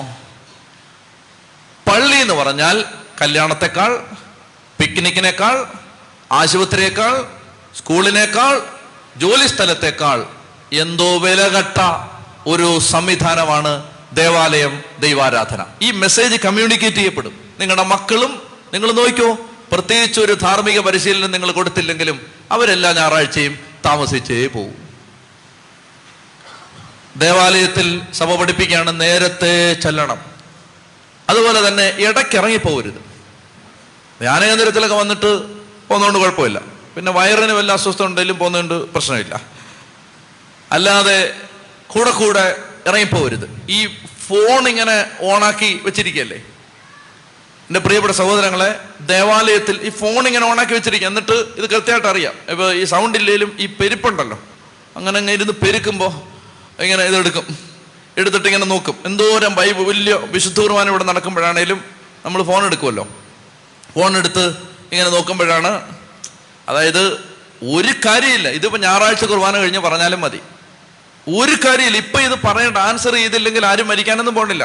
കയറുമായിട്ട് കെട്ടിയോ കയറി നിൽക്കുകയാണ്, ഇപ്പം നീ ഫോൺ എടുത്തില്ല ചാവും, അങ്ങനെ നിൽക്കുകയാണോ? അല്ല, അങ്ങനെയാണ് നിങ്ങൾ എടുക്കത്തില്ലെന്ന് എനിക്ക് 100 വട്ടം അറിയാം. കാരണം അങ്ങനെയല്ലേ അയാൾ പ്രാർത്ഥന വലിച്ചു എന്ന് പറഞ്ഞ് നിങ്ങൾ ഫോൺ, ഇത് യാതൊരു വിലയില്ലാത്ത, കാൽക്കാശിന് പ്രയോജനമില്ലാത്ത, ഒരു കാര്യമില്ലാത്ത കാര്യത്തിന് ആരോ ഒരാൾ വിളിക്കുകയാണ്. ഇതിപ്പോൾ ചാടി മറിഞ്ഞ് കുത്തി ഫോണുമായിട്ട് ഓട്ടം. ഇവിടെ ഞാൻ ശ്രദ്ധിച്ചിട്ടുണ്ട്, അതായത് ഈ ധ്യാനകേന്ദ്രത്തിൽ ഇവിടെ വിശുദ്ധ കുർബാന നടക്കുന്ന സമയത്ത് ഞാൻ ഇറങ്ങി ചെന്നിട്ട് വഴക്ക് പറഞ്ഞിട്ടുണ്ട്. ആ മൂലയ്ക്ക് ഇന്ന് ഓൺവിളിയോടെ ഓൺവിളി. എടാ, ഇവൻ ഫോൺ വിളിക്കാൻ വേണ്ടി ഇത്ര വണ്ടിക്കൂലി മുടക്കി ഇവിടെ വരണോ? വീട്ടിൽ ഇരുന്ന് വിളിച്ചാൽ പോരെ? എൻ്റെ പ്രിയപ്പെട്ട സഹോദരങ്ങൾ, അതായത് ഇവിടെ വന്നു കഴിഞ്ഞപ്പോഴാണ് സാറ് അവിടെ ശബരിമല പ്രശ്നത്തിൻ്റെ സകല കൺട്രോൾ റൂം ഇവിടുന്നാണ് അത് പോയിക്കൊണ്ടിരിക്കുന്നത്. ശരിയാക്കിക്കളെ. അങ്ങനെയുള്ളവരെ കണ്ടാൽ ഇടിക്കാൻ വേണ്ടി ഒരാളെ പുറകെ നിർത്തിയിട്ടുണ്ട്. അവർ ചെന്ന ഉടനെ ഫോണുമായിട്ട് ചെന്ന ഉടനെ ചോദിക്കില്ല, അപ്പം തന്നെ ഇടിക്കും. ഒരാളെ നിർത്തിയിട്ടുണ്ട് അവിടെ. ടോയ്ലറ്റിൻ്റെ അവിടെ പ്രശ്നമില്ല, ഇപ്പുറത്തോട്ട് നിന്ന് ആരെങ്കിലും പിന്നെ അതിൻ്റെ പേര് ആരും അവിടെ പോകാതിരിക്കരുത്, ആരും ഇടിക്കത്തില്ല. എൻ്റെ പ്രിയപ്പെട്ട സഹോദരങ്ങളെ, അതായത് നമ്മൾ ദേവാലയത്തിൽ പോകുമ്പോൾ മൊബൈൽ ഫോണുമായിട്ട് ഓട്ടം. സഭ പറയുകയാണ്, നമ്മൾ പള്ളിയിൽ നിന്ന് ചാടി ഇറങ്ങി ഓടരുത്, നേരത്തെ ഇറങ്ങിപ്പോകരുത്, സഭ പിരിച്ചുവിടുന്നത് വരെ പോകരുത്. അങ്ങനെ പറയുന്നത്, ആരാധന പിരിച്ചുവിടുന്നത് വരെ പോകരുത്. അതായത് പറയുകയാണ്, അതായത് തീർന്നു എല്ലാം പൊക്കോ എന്ന് പറയുന്നവരെ പോകരുത്. ഇങ്ങനെ സാപത്ത് വിശുദ്ധമായിട്ട് ആചരിച്ചാൽ, ഞാൻ നിങ്ങളോട് പറയുകയാണ്, ഒരു 6 മാസം അങ്ങനെ ചെയ്യേ. 6 മാസം ദേവാലയത്തിൽ സമയത്തിന് പോയി, ഉചിതമായി നേരത്തെ ചെല്ലുന്നു, നല്ല വസ്ത്രം ധരിച്ചു പോകുന്നു, വിശുദ്ധിയോടെ ദൈവാരാധനയെ സംബന്ധിക്കുന്നു, കർത്താവിന് വില കൊടുക്കുന്നു, ഞായറാഴ്ച ദിവസം ആത്മീയ വായനകൾക്ക് ടെലിവിഷനെല്ലാം മാറ്റിവെക്കുന്നു, അത്യാവശ്യമില്ലാത്ത കാര്യങ്ങളെല്ലാം മാറ്റിവെക്കുന്നു. അങ്ങനെ ഇത് കർത്താവിൻ്റെ ദിവസമാണെന്ന് ആത്മാവിൽ തിരിച്ചറിഞ്ഞ് ശരീരത്തിലും മനസ്സിലും അത് ഏറ്റെടുത്ത് നിങ്ങൾ പ്രവർത്തിച്ചാൽ, ഒരു 6 മാസം ടെസ്റ്റിംഗ് പീരീഡ് ഒന്ന് പരിശോധിച്ചോ, നിങ്ങളുടെ കുടുംബത്തിൽ ദൈവം ഇടപെട്ടിരിക്കും. കാരണം ഇത് ദൈവത്തിൻ്റെ കൽപ്പനയാണ്, ഇത് ഒരു മനുഷ്യൻ്റെ കൽപ്പനയല്ല. ഇത് നിങ്ങൾ സാപത്ത് വിശുദ്ധമായിട്ട് ആചരിക്കണം. ഞായറാഴ്ച ദിവസം കടയും തുറന്ന് കച്ചവടത്തിന് ഇരിക്കരുത്. എത്ര രൂപ ലാഭം കിട്ടുമെങ്കിലും ഇരിക്കരുത്. എത്ര രൂപ, അതായത് നിങ്ങൾ അനേകം ആളുകളെ ചുറ്റും നോക്കണം. സാമ്പത്തിക ബാധ്യത വന്ന ആളുകൾ, കടബാധ്യത വന്ന ആളുകൾ, കോടികളുടെ ആസ്തി ഉണ്ടായിരുന്ന ആളുകൾ, പണം പോകാൻ എത്ര നേരം വേണം? ഞായറാഴ്ച ദിവസം നമ്മൾ കടയും തുറന്ന് വെച്ചുണ്ടാക്കിയത് മുഴുവൻ പോകാൻ രണ്ട് ദിവസം തികച്ചു വേണ്ട. കർത്താവിനെ ആരാധിച്ചും മാനിച്ചും നിനക്ക് നഷ്ടമാണെങ്കിൽ ആ നഷ്ടം നീ ചുമന്നാൽ നിന്റെ നഷ്ടം ദൈവം നികത്തും. കർത്താവിനെ ബഹുമാനിച്ചതിൻ്റെ പേര് നിനക്ക് അന്നത്തെ 5 ലക്ഷം രൂപ, അന്നത്തെ 10 ലക്ഷം നിനക്ക് നഷ്ടപ്പെട്ടു. അത് ധൈര്യമായിട്ട് നഷ്ടപ്പെടുത്ത്, അത് വേണ്ടാന്ന് വെക്ക്. ഇഷ്ടം പോലെ ആളുകളുണ്ട്, കോടികളുടെ ബിസിനസ് നടക്കും, ഞായറാഴ്ച കട തുറക്കില്ല. ഇതൊക്കെയാണ് ദൈവമക്കൾ ദൈവത്തെ ബഹുമാനിക്കുന്നതിൻ്റെ തെളിവ്. അല്ലാതെ പള്ളി പെരുന്നാളിന് 50,000 രൂപ എടുത്തിട്ട് പള്ളിയുടെ പറമ്പിൽ നിന്നാലൊന്നും ആത്മാവ് രക്ഷപ്പെടുമെന്ന് വിചാരിക്കരുത്. കുരിശടി പണിഞ്ഞു കൊടുത്താലും പള്ളി പണിഞ്ഞു കൊടുത്താലും ആത്മാവ് രക്ഷപ്പെടുമെന്നൊന്നും വിചാരിക്കരുത്. ദൈവത്തെ ബഹുമാനിക്കണം. 4-ാമത്തെ കൽപ്പന, മാതാപിതാക്കളെ ബഹുമാനിക്കണം. കഥ പറയുകയാണ് പുറപ്പാട് പുസ്തകത്തിൽ 20-ാം അധ്യായത്തിൽ 3-ാമത്തെ കൽപ്പന, സാബത്ത് വിശുദ്ധ ദിനമായി ആചരിക്കണം. 6 ദിവസം അധ്വാനിക്കുക, എല്ലാ ജോലികളും ചെയ്യുക. എന്നാൽ 7-ാം ദിവസം കർത്താവിൻ്റെ സാബത്താണ്. അന്ന് നീയോ നിന്റെ മകനോ മകളോ ദാസനോ ദാസിയോ മൃഗങ്ങളോ നിന്നോടത്ത് വസിക്കുന്ന പരദേശിയോ ഒരു വേലയും ചെയ്യരുത്. 12-ാം വാക്യം, നിന്റെ ദൈവമായ കർത്താവ് തരുന്ന രാജ്യത്ത് നീ ദീർഘകാലം ജീവിച്ചിരിക്കേണ്ടതിന് നിന്റെ പിതാവിനെയും മാതാവിനെയും ബഹുമാനിക്കുക. വാഗ്ദാനത്തോടു കൂടിയ ആദ്യത്തെ കൽപ്പന എന്നാണ് പൗലോസ്ലീഗ ഈ വചനത്തെക്കുറിച്ച് പറയുന്നത്. വാഗ്ദാനത്തോടു കൂടിയ ആദ്യത്തെ കൽപ്പന എന്ന് പറഞ്ഞാൽ ഇതിനകത്തൊരു വാഗ്ദാനം, പഴയ നിയമ ജനതയ്ക്ക് ഒരു വാഗ്ദാനം വെച്ചിരുന്നു ദൈവം. അതായത്, നിങ്ങൾ ചെല്ലുന്ന ദേശത്ത് നിങ്ങൾ ദീർഘായുസോടുകൂടി ഇരിക്കാൻ മാതാവിനെയും പിതാവിനെയും ബഹുമാനിക്കണം. പൗലോസ്ലീഗ ഇത് പറയുകയാണ്, ദീർഘായുസോടുകൂടി ജീവിക്കാൻ മാതാവിനെയും പിതാവിനെയും ബഹുമാനിക്കണം. അതൊരു ഭൗമിക ജീവിതത്തിൻ്റെ ആയുസ് മാത്രമാണെന്ന് ഞാൻ വിചാരിക്കുന്നില്ല. കാരണം, അതായത് ഈ ഭൂമിയിൽ മാതാപിതാക്കളെ ബഹുമാനിച്ചാൽ ഒത്തിരി കാലം ജീവിച്ചിരിക്കാം എന്നല്ല അതിൻ്റെ അർത്ഥം. എനിക്കങ്ങനെ തോന്നുന്നില്ല. ആഹാ, അച്ഛന് തോന്നുന്നില്ലേ? ഇല്ല, തോന്നുന്നില്ല. എന്താ കാര്യം? ഇവിടെ മാതാവിനെയും പിതാവിനെയും യേശുവിനോളം ബഹുമാനിച്ച ആരായി ഭൂമിയിലുള്ളത്? പുള്ളി 33-ാമത്തെ വയസ്സിൽ മരിച്ചുപോയി. അപ്പം അതുകൊണ്ട് അത് അങ്ങനെ ഒരു വ്യാഖ്യാനം ശരിയല്ലെന്നാണ് എനിക്ക് തോന്നുന്നത്. അതായത്, ഭൂമിയിൽ അപ്പനെയും അമ്മയും ബഹുമാനിച്ചാൽ ആയുസ് 110 വയസ്സ് വരെ ജീവിക്കാം എന്നല്ല ഇതിൻ്റെ അർത്ഥം. എന്നല്ല പിന്നെന്താണ്? അതായത്, പഴയ നിയമ ജനതയ്ക്ക് നിത്യജീവൻ എന്നൊരു സങ്കല്പം നമ്മൾ ഇന്ന് മനസ്സിലാക്കുന്നത് പോലെ അവർ മനസ്സിലാക്കിയിട്ടില്ല. നിത്യത അതവർ മനസ്സിലാക്കിയിട്ടില്ല. അവർക്ക് ആ രാജ്യമാണ്, ആ ഭൂമിയിലെ ജീവിതമായിരുന്നു അവരെ സംബന്ധിച്ച് വലുത്. എന്നാൽ പുതിയ ദൈവത്തിൽ ജീവിക്കുന്ന നമുക്ക് ഭൂമിയിലെ ആയുസല്ല വലുത്, മറിച്ച് നിത്യജീവനാണ്. മാതാപിതാക്കളെ ബഹുമാനിക്കുന്ന, ആദരിക്കുന്ന, സ്നേഹിക്കുന്ന മക്കൾക്ക് ദൈവം കൊടുക്കുന്ന അനുഗ്രഹം നിത്യജീവനാണ് എന്നാണ് ഞാൻ വിശ്വസിക്കുന്നത്. നിത്യജീവൻ സ്വർഗത്തിൽ കാണും. അതായത്, അപ്പനെയും അമ്മയെയും ബഹുമാനിക്കണം. ഇത് നമ്മൾ ഒത്തിരി കൂലങ്കഷമായിട്ട് ചിന്തിക്കേണ്ട വിഷയമാണ്. ഞാൻ ചില കാര്യങ്ങൾ മാത്രം പറയാം. അതായത്, നമ്മൾ ഇതിനെക്കുറിച്ച് വളരെ വിശദമായിട്ട് കാണുന്ന ഒരു ഭാഗമാണ് പ്രഭാഷകൻ്റെ പുസ്തകം 3-ാം അധ്യായം. അതൊന്ന് വായിക്കുന്നത് നല്ലതാണ്. പ്രഭാഷകൻ്റെ പുസ്തകം 3-ാം അധ്യായം നമുക്ക് വായിച്ച് മനസ്സിലാക്കാം. കുഞ്ഞുങ്ങളെ, എൻ്റെ വാക്ക് കേൾക്കുവിൻ, സുരക്ഷിതരായിരിക്കാൻ അതനുസരിച്ച് പ്രവർത്തിക്കുവിൻ. മക്കൾ പിതാവിനെ ബഹുമാനിക്കണമെന്ന് കർത്താവ് ആഗ്രഹിക്കുന്നു. അവിടുന്ന് പുത്രന്മാരുടെ മേൽ അമ്മയ്ക്കുള്ള അവകാശം ഉറപ്പിച്ചിരിക്കുന്നു. മക്കൾ മാതാവിനെയും പിതാവിനെയും ബഹുമാനിക്കണം. ഇത് ദൈവത്തിൻ്റെ ആഗ്രഹമാണ്. 1. 2, പിതാവിനെ ബഹുമാനിക്കുന്നവൻ തൻ്റെ പാപങ്ങൾക്ക് പ്രായശ്ചിത്തം ചെയ്യുന്നു. അപ്പനെ ബഹുമാനിച്ചാൽ അത് പാപങ്ങൾക്ക് പ്രായശ്ചിത്തമാണ്. അമ്മയെ മഹത്വപ്പെടുത്തുന്നവൻ നിക്ഷേപം കൂട്ടിവെക്കുന്നു. അമ്മയെ മഹത്വപ്പെടുത്തുന്നത് നിക്ഷേപം കൂട്ടിവെക്കുന്നതിന് തുല്യമാണ്. മാതാപിതാക്കളെ സ്നേഹിക്കുന്നത്, ബഹുമാനിക്കുന്നത് നിക്ഷേപമാണ്. പിതാവിനെ ബഹുമാനിക്കുന്നവനെ അവൻ്റെ മക്കൾ സന്തോഷിപ്പിക്കും എന്ന് പറഞ്ഞാൽ, മാതാപിതാക്കളെ നമ്മൾ ബഹുമാനിച്ചാൽ നമ്മുടെ മക്കൾ നമ്മളെ ബഹുമാനിക്കും. ഇത് കോമൺ സെൻസ് വെച്ച് നോക്കിയാൽ ഇത് ശരിയല്ലേ? അതായത്, നിങ്ങൾ നിങ്ങളുടെ മാതാപിതാക്കളെ ഇട്ട് പീഡിപ്പിക്കുകയാണ്. മക്കൾ ഇത് കണ്ട് വളരുകയാണ്. അവർ നല്ല സമയമാകുമ്പോൾ അവർ നിങ്ങളെ ഇട്ട് പീഡിപ്പിക്കും. കാരണം അവർ കണ്ടു വളർന്ന അതാണ്. അപ്പനെ അമ്മയെ റെസ്പെക്ട് ചെയ്യണ്ടെന്നല്ലേ അവർ പഠിച്ചത്. മാതാപിതാക്കളെ ബഹുമാനിക്കണ്ടെന്നല്ലേ അവർ കണ്ടുപഠിച്ചത്. അവർ അവരത് തന്നെ ജീവിതത്തിൽ ചെയ്യും. പിതാവിനെ ബഹുമാനിക്കുന്നവൻ ദീർഘകാലം ജീവിക്കും. ആ ദീർഘായുസ് ഞാൻ പറഞ്ഞതാണ് നിത്യജീവൻ. കർത്താവിനെ അനുസരിക്കുന്നവൻ തൻ്റെ അമ്മയെ സന്തോഷിപ്പിക്കുന്നു. കർത്താവിനെ അനുസരിക്കുന്നു എന്ന് പറയുന്നവൻ മാതാപിതാക്കളെ സന്തോഷിപ്പിക്കണം. ദാസൻ എന്ന പോലെ അവൻ മാതാപിതാക്കന്മാരെ സേവിക്കും. പിതാവിനെ വാക്കിലും പ്രവൃത്തിയിലും ബഹുമാനിച്ച് അവൻ്റെ അനുഗ്രഹത്തിന് പാത്രമാവുക. എന്നിട്ട് ശ്രദ്ധിക്കുക, പിതാവിൻ്റെ അനുഗ്രഹം മക്കളുടെ ഭവനത്തെ ബലവത്താക്കും. അതായത് അപ്പൻ അറിഞ്ഞൊന്ന് അനുഗ്രഹിച്ചാൽ മക്കളുടെ ഭവനത്തിന് അത് ബലമാണ്. പിതാവിൻ്റെ അനുഗ്രഹം മക്കളുടെ ഭവനത്തെ ബലവത്താക്കും. അമ്മയുടെ ശാപം മക്കളുടെ ഭവനത്തിൻ്റെ അടിത്തറ ഇളക്കും. അമ്മയുടെ ശാപം മക്കളുടെ വീടിൻ്റെ അടിത്തറ ഇളക്കിക്കളയും. എന്നിട്ട് പറയുകയാണ്, പിതാവിനെ ബഹുമാനിക്കുന്നവൻ മഹത്വം ആർജിക്കും. അമ്മയെ അനാദരിക്കുന്നവൻ അപകീർത്തിക്കിരയാവും. അമ്മയെ അനാദരിക്കുന്നവൻ അപകീർത്തിക്കിരയാവും. മകനെ പിതാവിൻ്റെ വാർദ്ധക്യത്തിൽ സഹായിക്കുക. മരിക്കുന്നവരെ അവന് ദുഃഖം ഉണ്ടാക്കരുത്. അവൻ അറിവ് കുറവാണെങ്കിലും സഹിഷ്ണുത കാണിക്കുക. അതായത് മക്കളത്ര അറിവ് അപ്പനും അമ്മയ്ക്ക് ഉണ്ടാവണമെന്നില്ല, സഹിഷ്ണുത കാണിക്കുക. നീ എത്ര ബലവാനാണെങ്കിലും മാതാപിതാക്കളെ നിന്ദിക്കരുത്. പിതാവിനോട് കാണിക്കുന്ന കാരുണ്യം വിസ്മരിക്കപ്പെടുകയില്ല. പിതാവിനോട് കാണിക്കുന്ന കാരുണ്യം വിസ്മരിക്കപ്പെടുകയില്ല. ഇത് ഓർത്തിരിക്കണം. ഇനി അതുപോലെ തന്നെ സുഭാഷിതങ്ങളുടെ പുസ്തകം 30-ാം അധ്യായം 17-ാമത്തെ വാക്യത്തിൽ നമ്മളിങ്ങനെ വായിക്കും. അത് ഒരു ശാപമാണ്.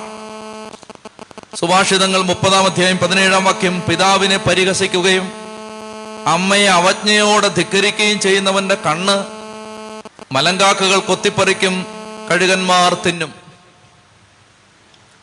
അതായത് മാതാപിതാക്കളെ പരിഹസിക്കുകയും അവജ്ഞയോടെ ധിക്കരിക്കുകയും ചെയ്താൽ, മാതാപിതാക്കളെ വേദനിപ്പിച്ചാൽ, കരയിപ്പിച്ചാൽ അവന്റെ കണ്ണ് മലങ്കാക്ക കൊത്തിപ്പറിക്കും, കഴുകന്മാർ തിന്നും എന്ന് പറഞ്ഞാൽ ഇവന്റെ കണ്ണടഞ്ഞു പോവും. പിന്നെ ഇവൻ പോകുന്ന വഴി തെറ്റിൽ നിന്ന് തെറ്റിലേക്കായിരിക്കും. ഇവൻ അബദ്ധങ്ങൾ തുടർക്കഥയാവും.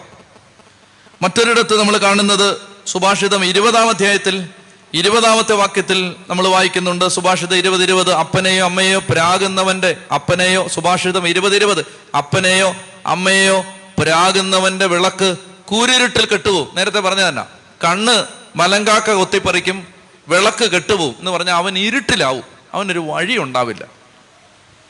ഇതൊക്കെ ശാപങ്ങളാണ്, അനുഗ്രഹങ്ങളും ശാപങ്ങളും. ഇനി ശ്രദ്ധിക്കുക, മാതാപിതാക്കളെ ബഹുമാനിക്കണം. സഭ ഇത് ശക്തമായിട്ട് പ്രബോധിപ്പിക്കുന്നുണ്ട്.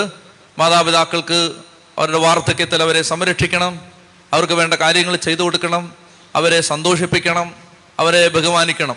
ഇനി ഇത് ഞാൻ പറയുമ്പോൾ ശ്രദ്ധിക്കുക,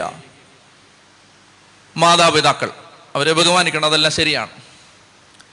എന്നാൽ മറ്റൊരു കൽപ്പന ഇങ്ങനെയാണ്, അവൻ മാതാവിനെയും പിതാവിനെയും വിട്ട് ഭാര്യയോട് ചേരും. മാതാവിനെയും പിതാവിനെയും വിട്ട് ഭാര്യയോട് ചേരും. ഇന്ന് പലരും പലരോടും ചേരാത്തത് പലരെയും വിടാത്തത് കൊണ്ടാണ്. വിട്ടിട്ടില്ലാത്തത് കൊണ്ട് ചേരുന്നില്ല. ഇന്ന് പല കുടുംബങ്ങളും തകർക്കുന്നത് ഈ മാതാപിതാക്കളാണ്. അത് മറുവശത്ത് പറഞ്ഞേ പറ്റൂ. ഞാൻ പറയുന്നത് നന്നായിട്ട് ശ്രദ്ധിച്ച് കേട്ടോണം. വിവാഹം കഴിഞ്ഞാൽ, കുടുംബജീവിതം ആരംഭിച്ചു കഴിഞ്ഞാൽ, ഭർത്താവേ നിനക്ക് വലുതാര്, മാതാപിതാക്കളോ ഭാര്യയോ? ആരാണ് വലുത്? ഭാര്യ. കല്യാണം കഴിഞ്ഞാൽ, ഭാര്യേ നിനക്ക് വലുതാര്, നിന്റെ മാതാപിതാക്കളോ ഭർത്താവോ? ഭർത്താവ്. ഈ പ്രയോറിറ്റി മാറുകയും ചെയ്യരുത്. കുടുംബജീവിതം ആരംഭിച്ചു കഴിഞ്ഞാൽ മാതാപിതാക്കൾ ഇത് അറിഞ്ഞിരിക്കണം. കുടുംബജീവിതം ആരംഭിച്ചു കഴിഞ്ഞാൽ ജീവിതത്തിൽ പ്രധാനപ്പെട്ടത് മാതാപിതാക്കളല്ല, ജീവിത പങ്കാളിയാണ്. ഇന്നെന്താ സംഭവിക്കുന്നത് അറിയാമോ? അവരുടെ കുടുംബജീവിതം ഏതാണ്ട് തീരാറായി, മക്കൾ കുടുംബജീവിതം ആരംഭിച്ചു. മര്യാദയ്ക്ക് സമാധാനത്തോടെ ജീവിക്കാൻ ഇതുങ്ങളെ സമ്മതിക്കത്തില്ല. ഇത് കേരളത്തിലാന്ന് തോന്നി ഈ പിശാച് ഒത്തിരി ഉള്ളത്. എൻ്റെ പ്രിയപ്പെട്ട സഹോദരങ്ങളെ, അതായത് മാതാപിതാക്കൾ മക്കളെ വിട്ടുകൊടുക്കണം. ഒന്ന്, വിട്ടുകൊടുക്കണം. എനിക്ക് അനേകം, ഞാൻ ഈ ദമ്പതി ധ്യാനം നടത്തുന്നതുകൊണ്ട് മാത്രമല്ല ഒത്തിരി കുടുംബങ്ങളുടെ കാര്യം അറിയാം. അതായത് ഈ അപ്പനും അമ്മയും വിട്ടുകൊടുക്കുന്നില്ല, മക്കളെ പിന്നെയും മടി വെച്ചോണ്ടിരിക്കുക. മക്കളെ വിട്ടുകൊടുക്കണം. അതായത് മകളെ കെട്ടിച്ചു വിട്ടാൽ പിന്നെ നാഴികയ്ക്ക് 40 തൊട്ട് അവളെ വിളിച്ച് കറി എന്നായിരുന്നു, ഇന്ന് എന്നാ മീൻ വാങ്ങിച്ചേ, ചൂര, ആ ഇന്നലെയും ചൂരയായിരുന്നല്ലോ, ആ ഇവിടെ എല്ലാ ദിവസവും ചൂരയാണ്, നിങ്ങൾക്ക് എന്നാ വേണം. അല്ല, വീട്ടിലെ കാര്യം നിങ്ങൾ നാഴിക 40 വട്ടം കെട്ടിച്ചു വിട്ട വീട്ടിലെ കാര്യം ഇത്രക്കണ്ട ഈ ജോലി മാതാപിതാക്കളെ ഏൽപ്പിച്ചിട്ടുണ്ട്. മര്യാദയ്ക്ക് കുത്തിയിരുന്നൊരു ജവമാലയില്ലേ, അതുങ്ങൾ മര്യാദയ്ക്ക് ജീവിക്കും. കറി എന്നാന്ന് ചോദിക്കാൻ വിളിച്ചിരിക്കുകയാണ്. റിലയൻസുകാർ ഫ്രീ ആയിട്ട് കൊടുത്തിട്ടുണ്ട്, അതുകൊണ്ട് കറി എന്നാന്ന് ചോദിക്കാം വിളിയോടെ വിളി. കറി ചോദിച്ച് ഇപ്പം എല്ലാ ദിവസവും കറി ഉണ്ടാക്കി കൊടുക്കേണ്ട അവസ്ഥയാണ്. വീട്ടിൽ വന്ന് നിൽക്കുക അവള്, ഇവർ തന്നെ എല്ലാ ദിവസവും നല്ല കറി ഉണ്ടാക്കിക്കൊണ്ടിരിക്കുകയാണ്. എൻ്റെ പൊന്നു സഹോദരങ്ങളെ, മാതാപിതാക്കൾ ഇത് ശ്രദ്ധിക്കണം. ഞാൻ എന്താ പറയുന്നത്, മാതാപിതാക്കളെ ബഹുമാനിക്കണം, അവർക്ക് വേണ്ടത് ചെയ്തു കൊടുക്കണം, അവർക്ക് വേണ്ട ആവശ്യങ്ങൾ, അവരുടെ ആവശ്യങ്ങൾ നിറവേറ്റി കൊടുക്കണം. പക്ഷെ അതിനൊക്കെ പ്രധാനപ്പെട്ടതാണ് ജീവിത പങ്കാളി, അതും ശ്രദ്ധിക്കണം. മാതാപിതാക്കൾക്ക് വേണ്ടി ഭാര്യയെ ഭർത്താവിനെ ബലി കൊടുക്കരുത്. ഇനി ഞാൻ പറയുകയാണ്, അപ്പനും അമ്മയായിട്ട് യോജിച്ച് വീട്ടിൽ സമാധാനമുള്ളൊരു കുടുംബജീവിതം പറ്റുന്നില്ല. ഭാര്യയും ഭർത്താവും ഒരുമിച്ച് ജീവിക്കാൻ ഈ മാതാപിതാക്കൾ ഒത്തുള്ള ജീവിതം പറ്റുന്നില്ലെങ്കിൽ പോയി വേറെ വീട്ടിൽ താമസിച്ചോണം. അപ്പോൾ മാതാപിതാക്കൾ ഇട്ടിട്ട് പോന്നു, അത് യാതൊരു കുഴപ്പമില്ല, അതിൻ്റെ സമാധാനം ഞാൻ പറഞ്ഞോളാം. മനസ്സിലാവുന്നുണ്ടോ? അതായത് പ്രധാനം മാതാപിതാക്കളെ നോക്കണം എന്ന് പറഞ്ഞുകൊണ്ട് അവർക്ക് ചെലവിന് കൊടുക്കാതിരിക്കുക, അവരെ ഇട്ട് പേടിപ്പിക്കുക, അവരെ കള്ളന്മാരെ വിട്ട് പേടിപ്പിക്കുക, അതൊന്നും ചെയ്യരുത്. മറിച്ച് മാതാപിതാക്കളെ, എൻ്റെ പ്രിയപ്പെട്ട സഹോദരങ്ങളെ, അവരെ സംരക്ഷിക്കണം, അവർക്ക് വേണ്ടതെല്ലാം കൊടുക്കണം, അവരുടെ കാര്യങ്ങളെല്ലാം നോക്കണം. പക്ഷേ നിങ്ങൾക്കൊരു ജീവിതം കിടക്കുകയാണ്. എന്താ സംഭവിക്കുന്നറിയാമോ? നിങ്ങൾ ഈ മാതാപിതാക്കൾക്ക് വേണ്ടി ഈ ഭാര്യയും ഭർത്താവിനെ ഇട്ട് പീഡിപ്പിച്ചിട്ട് ഈ മക്കൾ കിടന്ന് നശിച്ചുകൊണ്ടിരിക്കുക. മക്കളെ ശ്രദ്ധിക്കാൻ പറ്റുമോ? മക്കൾക്ക് വേണ്ട ചെയ്തു കൊടുക്കാൻ പറ്റുമോ? മക്കളെ സന്മാർഗത്തെ വളർത്താൻ പറ്റുമോ? എന്ത് ഈ ആയുസ്, എന്നോട് ക്ഷമിക്കണം, കുറച്ച് നാളൂടെ ഉള്ള ഈ മാതാപിതാക്കൾക്ക് ആയുസ് അവസാനിപ്പിക്കാൻ ഏതാനും വർഷങ്ങൾ മാത്രമേ ഉള്ള ഈ മാതാപിതാക്കൾക്ക് വേണ്ടി നിങ്ങൾ എത്ര തലമുറയാണ് കുട്ടിച്ചോറായിക്കൊണ്ടിരിക്കുന്നത്? മനസ്സിലാവുന്നുണ്ടോ ഞാനീ പറയുന്നത്? അതുകൊണ്ട് എൻ്റെ പ്രിയപ്പെട്ട സഹോദരി സഹോദരന്മാരെ, മാതാപിതാക്കൾക്ക് ഇത് എന്തിനാണ് ഇത് പറയുന്നതെന്നറിയാമെന്ന് ഇന്ന് വീട്ടിൽ ചെന്നിട്ട് ഒരു തീരുമാനമായിട്ടാണ് വന്നിരിക്കുന്നത്, ഇപ്പം ഇറങ്ങണം, എപ്പം ഇറങ്ങും എന്ന് ചോദിച്ചുകൊണ്ട് അപ്പനെ അമ്മയും വീട്ടിൽ നിന്ന് ഇറക്കി വിടരുത്. അതിന് ഞാൻ ഉത്തരവാദിയല്ല. മനസ്സിലായല്ലോ? ഇത് ഇന്നാണ് വേണ്ട പ്രബോധനം കിട്ടിയത് എന്ന് പറഞ്ഞുകൊണ്ട് ഒരു ധൈര്യമൊക്കെ ആയിട്ട് അങ്ങോട്ട് ചെല്ലരുത്. മറിച്ച് മാതാപിതാക്കളെ വീട്ടിൽ നിന്ന് ഇറക്കി വിടരുത്. എന്നാൽ മാതാപിതാക്കൾ, ഇപ്പോൾ ഉദാഹരണത്തിന് മാതാപിതാക്കൾ, എനിക്കറിയാവുന്ന കേസുകൾ ഒത്തിരിയുള്ള ഞാൻ പറയുന്നത്, അതായത് അമ്മയ്ക്ക് ഭയങ്കര ആധിയാണ്, അയ്യോ ഇവള് തട്ടിയെടുത്തു, എൻ്റെ മോനെ തട്ടിയെടുത്തു, അയ്യോ ഇവളിനി എന്നാ ചെയ്യും, എൻ്റെ മോനെ കൊണ്ട് ഇവിടെ ആവത്തിപ്പെടുത്തു എന്ന് പറഞ്ഞുകൊണ്ട് ഈ അമ്മ, അത് അമ്മയ്ക്ക് എന്തോ കാര്യമായ രോഗമാണ്, ഇനി നമുക്കത് കരുണയോടെ കാണാം. അപ്പം അങ്ങനെ പറഞ്ഞ് ഈ അമ്മ കുടുംബജീവിതം നശിപ്പിച്ചുകൊണ്ടിരിക്കുകയാണെങ്കിൽ അപ്പനും അമ്മയ്ക്കും നല്ല ഒരു വീട് എടുത്തു കൊടുത്ത് അവരെ അവിടെ താമസിപ്പിച്ച് വേണേൽ ഒരു ജോലിക്കാരിയും വെച്ച് എല്ലാം ചെയ്തു കൊടുത്തിട്ട് വേറെ മാറിപ്പൊക്കോണം. എൻ്റെ അമ്മോ, ഇനി എന്തെല്ലാം നടക്കുമെന്ന് എനിക്കറിയാൻ പാടില്ല. ഇനി എനിക്ക് കത്തുകളുടെ പ്രവാഹമായിരിക്കും. എൻ്റെ പ്രിയപ്പെട്ട സഹോദരങ്ങളെ, ഞാൻ പറയുന്നത് നിങ്ങൾ ശ്രദ്ധിച്ച് കേൾക്കണം. അതായത് മാതാപിതാക്കളെ ബഹുമാനിക്കണം. അതെല്ലാം പറഞ്ഞിട്ടായി പറയുന്നത്. മാതാപിതാക്കൾക്ക് വേണ്ടതെല്ലാം ചെയ്തു കൊടുക്കണം, സ്നേഹം കൊടുക്കണം, പരിഗണന കൊടുക്കണം. ഇനി പരമാവധി ഒത്തുപോകാൻ നോക്കണം. പരമാവധി ഈ പറഞ്ഞതിൻ്റെ പേര് നാളെ ഇനി എല്ലാവരും കൂടും കിടക്കെടുത്ത് ഇറങ്ങരുത്. മറിച്ച് പരമാവധി ബലി കൊടുത്ത് ജീവിക്കാൻ നോക്കണം. ഇനി പറ്റുന്നില്ല, ഇത് നിങ്ങളുടെ മക്കളെ സമാധാനത്തിൽ വളർത്താൻ പറ്റില്ല. ഈ വീട്ടിൽ നിന്ന് അടിയും വഴക്കും ബഹളവും, ഈ വീട്ടിൽ ഒരു ദിവസം സമാധാനമില്ല, എല്ലാ ദിവസവും കയറും എടുത്ത് ഓരോരുത്തർ പോവാണ് തൂങ്ങാൻ.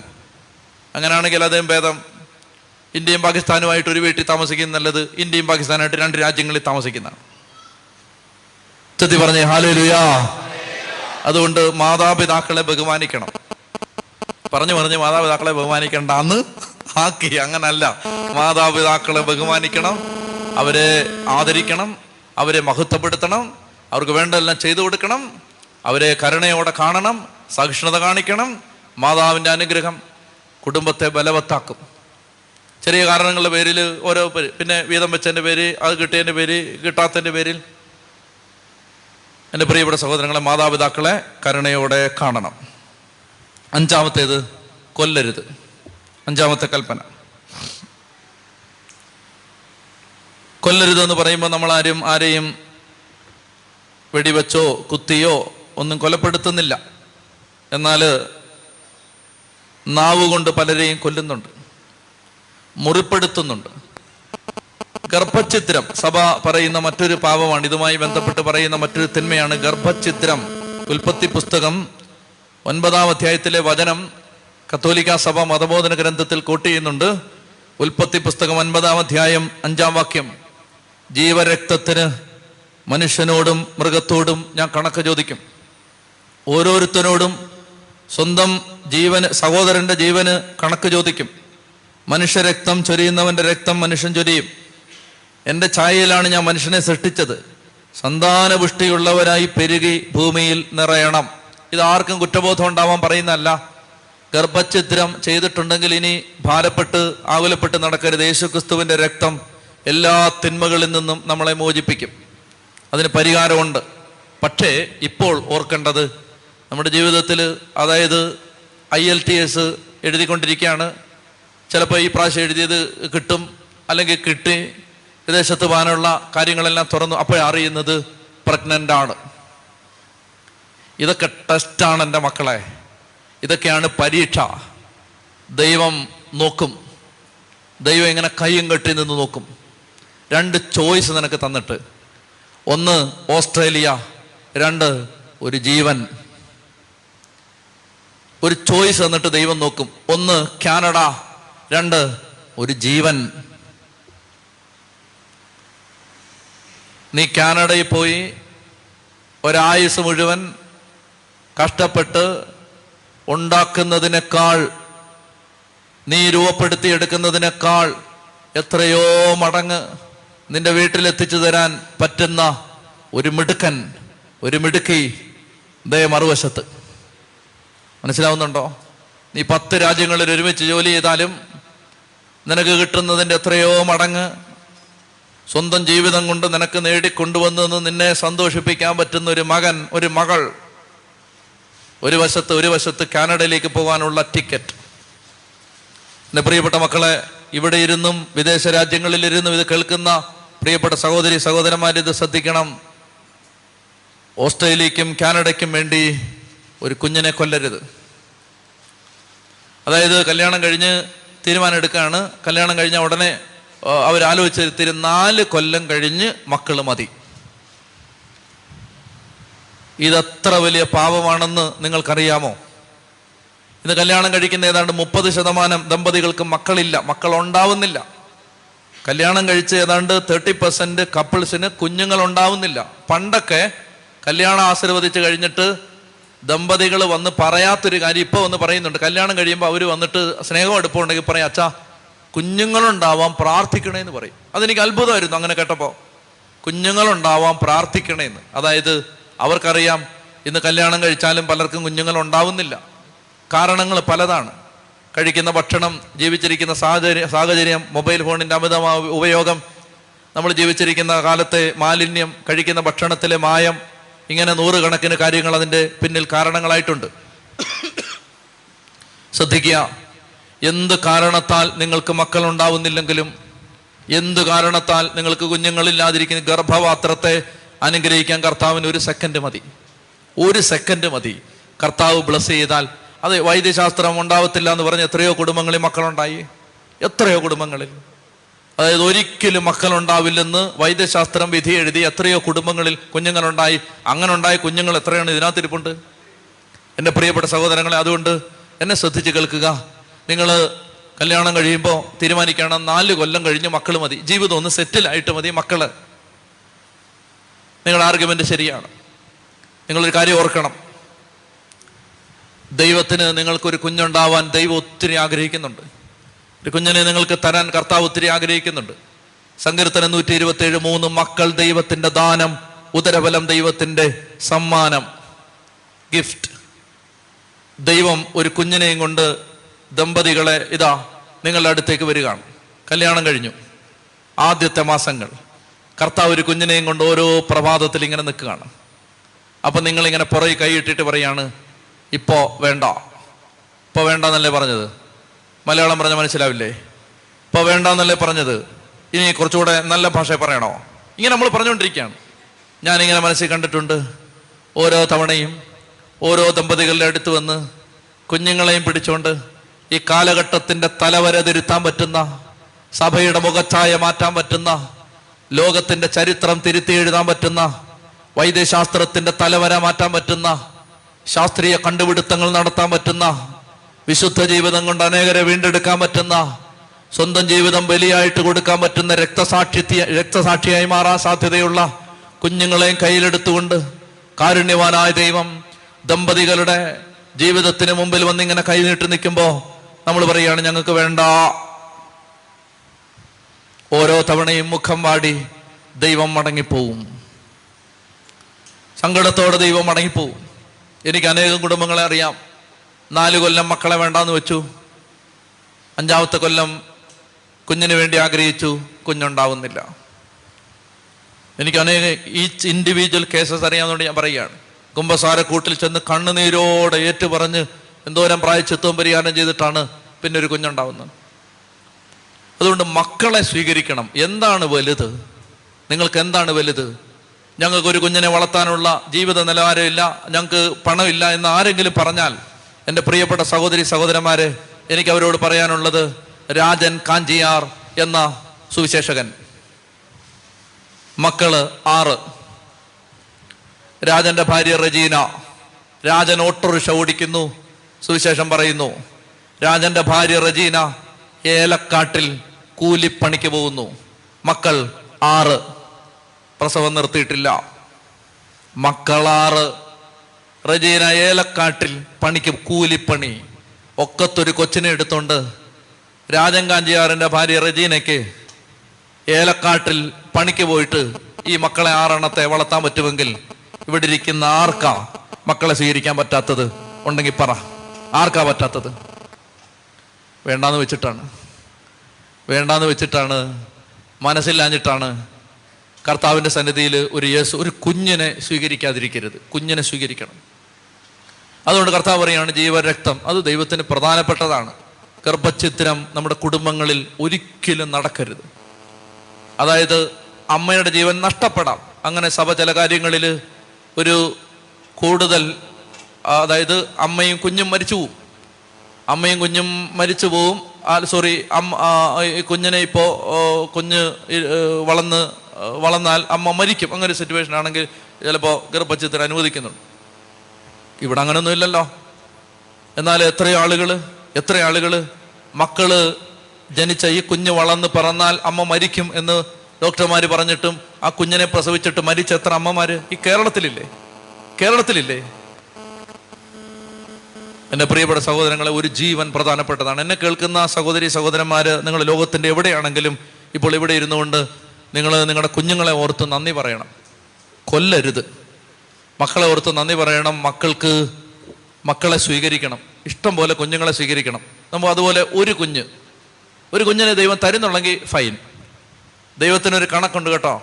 ആ കണക്കനുസരിച്ചേ മക്കളുണ്ടാവും. ചിലർക്ക് ഒന്നേ ഉണ്ടാവും. ഡോക്ടർ ജോൺ മക്കളെ വേണ്ടാന്ന് വെച്ചാലല്ല, ഒരു കുഞ്ഞേ ഉണ്ടായിട്ടുള്ളൂ. ഒരു കുഞ്ഞിന് വേണ്ടി ഒത്തിരി അതേ ആഗ്രഹിക്കാൻ പ്രാർത്ഥിക്കുകയും ചെയ്തിട്ടുണ്ട്. പക്ഷെ ഒരു കുഞ്ഞിനെ ദൈവം കൊടുത്തിട്ടുള്ളൂ. ഒരു കുഞ്ഞ് ഫൈൻ. എന്നാൽ ചിലർക്ക് ദൈവം 10 മക്കളെ വെച്ചിരിക്കുന്നത്. ഇന്നത്തെ കാലഘട്ടത്തിൽ ഇത് മാറി വരുന്നുണ്ട്. ഒത്തിരി കാര്യങ്ങൾ മാറി വരണം. എനിക്ക് വ്യക്തിപരമായിട്ട് അനേകം കുടുംബങ്ങളെ അറിയാം. 7 മക്കള്, 8 മക്കള്. ഞാൻ കുവൈറ്റിൽ ചെന്നിട്ട് അവിടെ പ്രസംഗിക്കാൻ കർത്താവ് തന്ന പ്രേരണ, കൂടുതൽ മക്കൾക്ക് ജന്മം കൊടുക്കുക, അതാണ് അന്നത്തെ വിഷയം. അത് ഞാൻ പ്രസംഗിച്ച് തിരിച്ചിറങ്ങി വന്നപ്പോൾ ഒരു ചെറുപ്പക്കാരൻ എൻ്റെ അടുത്ത് വന്നിട്ട് പറഞ്ഞു, അച്ഛാ 19 മക്കളുണ്ട് ഞാൻ 19ാമത്തെയാന്ന് പറഞ്ഞു. 19ാമത്തെ. ഞാനൊരു ട്രീറ്റ്മെൻറ്റിന് പോയി ഹോസ്പിറ്റലിൽ. അവിടെ ചെന്നപ്പോൾ അവിടുത്തെ ഡോക്ടർ എൻ്റെ അടുത്ത് പറഞ്ഞു, അദ്ദേഹം 16 മക്കളുടെ അമ്മയിലെ 16 മക്കളിൽ ഒരാളാണ്. 16. അപ്പോൾ ഞാൻ പറഞ്ഞ ഒന്നുമല്ല, 19 കാരെ ഇവിടെ നിൽക്കുന്നു. 16. എൻ്റെ പ്രിയപ്പെട്ട സഹോദരങ്ങളെ, കുഞ്ഞുങ്ങളെ സ്വീകരിക്കുക. എന്താണെന്നറിയാമോ? നിങ്ങൾ ശ്രദ്ധിച്ചോ, അതായത് 3, 4, 5 മക്കളുണ്ടെങ്കിൽ മൂത്ത കുട്ടികൾ പെട്ടെന്ന് മച്ചൂറും പക്വതയുള്ളവരായിട്ട് മാറും. എന്ത് പെട്ടെന്നാണ് അവർ പക്വതയുള്ളവരായിട്ട് മാറുന്നത്, ജീവിതം പഠിക്കുന്നത്. അതായത് മാതാപിതാക്കൾ ആരുടെ കാര്യം ഞാൻ ആരുടെയാന്ന് ഓർക്കുന്നില്ല, ആരോ എന്നോട് ഈ ദിവസങ്ങളിൽ പറഞ്ഞാണ്, അതായത് 7-8 മക്കളുണ്ട്, ആ മക്കളുടെ കാര്യം മാതാപിതാക്കൾ നോക്കുന്നേയില്ല. ഈ ബാക്കി പിള്ളേരെ അതിൽ നോക്കിക്കൊണ്ടിരിക്കുന്നത്, കൊച്ചുങ്ങളുടെ കാര്യം, ഇളയ പിള്ളേരുടെ കാര്യം എല്ലാം മൂത്ത പിള്ളേരെയും നോക്കുന്നത്. മാതാപിതാക്കൾ എവിടെ എന്ത് എല്ലാത്തിനെയും അവസാനം ഇങ്ങനെ ലൈൻ നിർത്തി ഭക്ഷണം കഴിക്കാനൊക്കെ വിളിക്കുമ്പോഴാണ് നോക്കണം എല്ലാം ഉണ്ടോ എണ്ണി നോക്കണമെന്ന് പറഞ്ഞിട്ട് എണ്ണുമ്പോഴാണ് അയ്യോ ഒരെണ്ണത്തെ കാണാൻ എല്ലാവരും നോക്കുമ്പോൾ അവൻ കട്ടിലടിയിൽ കിടക്കുന്ന പിടിച്ചോണ്ട് വരുന്നത്. അപ്പം ശരിക്കും പറഞ്ഞാൽ എത്ര ഇത് എല്ലാ ദിവസവും ഉണ്ടോ കയറിയോ മറ്റേ ഇതിപ്പോൾ ഒരെണ്ണത്തെ തന്നെ വളർത്താൻ വയ്യ. ഒരെണ്ണത്തെ തന്നെ നോക്കിയിട്ട് അത് കണ്ണും വെട്ടിച്ച് ബക്കറ്റിൽ വീഴുകയാണ്. ഒരെണ്ണത്തെ തന്നെ നോക്കാൻ വയ്യ. എൻ്റെ പ്രിയപ്പെട്ട സഹോദരി സഹോദരന്മാരെ, നിങ്ങൾ പറയും കത്തനാരന്മാർക്ക് അങ്ങനെ പലതും പറയാം, ഞങ്ങളാണ് വളർത്തുന്നത്. ആ, നിങ്ങളാ വളർത്തുന്നത്, അതുകൊണ്ടായി പറയുന്നേ.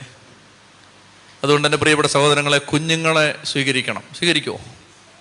ഇനിയിപ്പോൾ പറഞ്ഞിട്ടെൻ്റെ കാര്യം, CC അടഞ്ഞ് തീരാറായില്ലേ? സ്വീകരിക്കുമെന്ന് 97 വയസ്സ് ഇനി സ്വീകരിക്കും, അന്ന് സ്വീകരിച്ചില്ലല്ലോ. അപ്പോൾ അതുകൊണ്ട് എന്തിനിത് പറഞ്ഞെന്നറിയാമോ? അമ്മച്ചിമാർ അപ്പച്ചന്മാർ കൊച്ചുങ്ങൾ ഇതിനകത്തിരിപ്പുണ്ട്, അവർ ചില തീരുമാനമൊക്കെ എടുത്തിട്ടുണ്ട്, അവർ പരസ്പരം മത്സരിച്ചുകൊണ്ടിരിക്കുകയാണ്. അവർ ദൈവം അനുഗ്രഹിക്കട്ടെ. അതേ സമയത്ത് തന്നെ എൻ്റെ പ്രിയപ്പെട്ട സഹോദരന്മാർ സഹോദരിമാർ, നിങ്ങളുടെ മക്കളോട് പറയണം. അല്ലാതെ കല്യാണം കഴിച്ച ഉടനെ പറയണം ചുമ്മാ വേണ്ട അതിനൊന്നും കാണിച്ചേക്കരുത് മൂന്നാല് അങ്ങനെ പറയുന്ന തലയ്ക്ക് സുഖമില്ലാത്ത ആളുകളുണ്ട്. അമ്മമാരെ ഈ വന്ന് പറയുന്നത്, അതായത് ചുമ്മാ ഇത് 3-4 കൊല്ലം എന്തെങ്കിലും ഒന്നും ആവാതെ ജോലിയൊന്നും ആവാതെ എന്നിട്ട് ഗർഭിണിയാണെന്ന് വന്ന് പറഞ്ഞാലോ പിന്നെ അതിനെ വെച്ചേക്കത്തില്ല. എന്തോ മഹാപരാധം ചെയ്ത പോലാണ്, വലിയ തെറ്റ് ചെയ്തിട്ട് വന്ന് നിൽക്കുന്ന പോലാണ്. വിശേഷമുണ്ടെന്ന് പറഞ്ഞാൽ എന്നാണ് പറയുന്നത്. എന്ത് ചെയ്യാനാണ്, പിശാച് തലയ്ക്കകത്ത് കയറി ആവശ്യമില്ലാത്ത എല്ലാം പഠിപ്പിച്ചു വെച്ചിരിക്കുകയാണ്. നമുക്ക് അതുകൊണ്ട് നിങ്ങൾ മാതാപിതാക്കൾ മക്കളോട് പറയണം, എന്നിട്ട് അവർക്ക് വേണ്ട സാഹചര്യങ്ങൾ ഒരുക്കി കൊടുക്കണം, അവർക്ക് പണം കൊടുക്കണം, എന്നിട്ട് അവരെ മക്കളെ വളർത്താൻ അവരെ സപ്പോർട്ട് ചെയ്യണം. പറയണം ഞങ്ങൾ അത് തന്നോളാം, ഞങ്ങൾ നോക്കിക്കോളാം, പ്രസവം ഞങ്ങൾ എടുത്തോളാം, തനിമായിട്ട് അത് ഓർത്തിട്ടാണ്, ഈ കൊള്ള ഓർത്തിട്ടാണ് പലരും അത് വേണ്ടാന്ന് വെക്കുന്നത്. അതായത് 2 ലക്ഷം രൂപ വേണം പ്രസവിക്കണമെങ്കിൽ, അതുകൊണ്ട് ആകെ വിഷമമാണ്. 2 ലക്ഷം രൂപ ഇല്ല, 1,99,095 രൂപയേ ഉള്ളൂ, 5 രൂപ ഇല്ലെന്ന് പറഞ്ഞാണ് പ്രസവം വേണ്ടാന്ന് വെക്കുന്നത്. അപ്പോൾ അതുകൊണ്ട് പറയണം 5 രൂപ തരാമെന്ന് പറഞ്ഞ് അവരെ സപ്പോർട്ട് ചെയ്യണം. മാതാപിതാക്കൾ മക്കളോട് പറയണം, കൂടുതൽ മക്കൾക്ക് ജന്മം കൊടുക്കാൻ പറയണം, കുഞ്ഞുങ്ങളെ വേണ്ടാന്ന് വെക്കരുതെന്ന് പറയണം, മക്കളെ സ്വീകരിക്കാൻ പറയണം. എന്തിനാണെന്നറിയാമോ? വചനം കേട്ട നിങ്ങൾക്ക് മക്കളുണ്ടാവട്ടെ. ISകാരന് കൂടുതൽ മക്കളുണ്ടാവുന്നില്ല, നല്ലതല്ലേ? ബൈബിള് പഠിച്ച 4 ചെറുപ്പക്കാർക്ക് മക്കളുണ്ടാവുന്നത് അല്ലേ? ഉറക്കെ പറ ഹല്ലേലൂയാ. ദൈവവചനം കേട്ട 4 കുടുംബത്തിൽ 10 പിള്ളേരുണ്ടാവുന്നത് വെറുപ്പിലും വിദ്വേഷത്തിലും വൈരാഗ്യത്തിലും പകയിലും ആയുധ മത്സരത്തിലും കിടമത്സരത്തിലും ജീവിക്കുന്ന പലർക്കും കൂടുതൽ മക്കളുണ്ടാവുന്നതിലും നല്ലതല്ല. അവർക്ക് ഉണ്ടാവണ്ടെന്നല്ല, പക്ഷേ നല്ലവർക്ക് മക്കളുണ്ടാവണം. എൻ്റെ ആഗ്രഹം ഇതാണ്, നല്ലവർക്ക് ഇഷ്ടം പോലെ കാശുണ്ടാവണം, നല്ലവർക്ക് ഇഷ്ടം പോലെ മക്കളുണ്ടാവണം, നല്ലവർക്ക് നല്ല ഐശ്വര്യം ഉണ്ടാവണം, എങ്കിലേ ഭൂമിയിൽ നന്മ വളരൂ. ഭയങ്കര മനസ്സുള്ളവൻ്റെ കയ്യിൽ 5 പൈസ എടുക്കാനില്ല. കാര്യമുണ്ടോ? അവന് ഹൃദയം ഭയങ്കര വിശാലമാണ്, പക്ഷേ കാശ് അവൻ്റെ എടുക്കാനില്ല. നല്ലവൻ്റെ കയ്യിൽ ഇഷ്ടം പോലെ പണം ഉണ്ടാവണം. അതുകൊണ്ട് എന്ത് ചെയ്യണം? അതുകൊണ്ട് ബിസിനസ്സൊക്കെ ചെയ്യണം, കഷ്ടപ്പെടണം, ജോലി ചെയ്യണം, അങ്ങനെല്ലാം ചെയ്ത് നന്നായിട്ട് വളരണം. അല്ലാതെ ദാരിദ്ര്യം പറഞ്ഞുകൊണ്ടിരിക്കരുത്. ആത്മാവിൽ ദരിദ്രർ ഭാഗ്യവാന്മാർ എന്ന് പറഞ്ഞുകൊണ്ട് പണിക്ക് പോവാതെ ചൊറിയും കുത്തിയിരിക്കുകയാണ്. ജോലിക്ക് പോകണം, കഷ്ടപ്പെടണം, നല്ലവന് കാശുണ്ടാവണം. നല്ലവന് പണമുണ്ടായാൽ ഇല്ലാത്ത അനേകർക്ക് കൊടുക്കാൻ പറ്റും. നല്ലവന് മക്കളുണ്ടായാൽ നല്ല കുറേ മക്കൾ ലോകത്തുണ്ടാവും. അങ്ങനെ ഭൂമി അനുഗ്രഹിക്കും.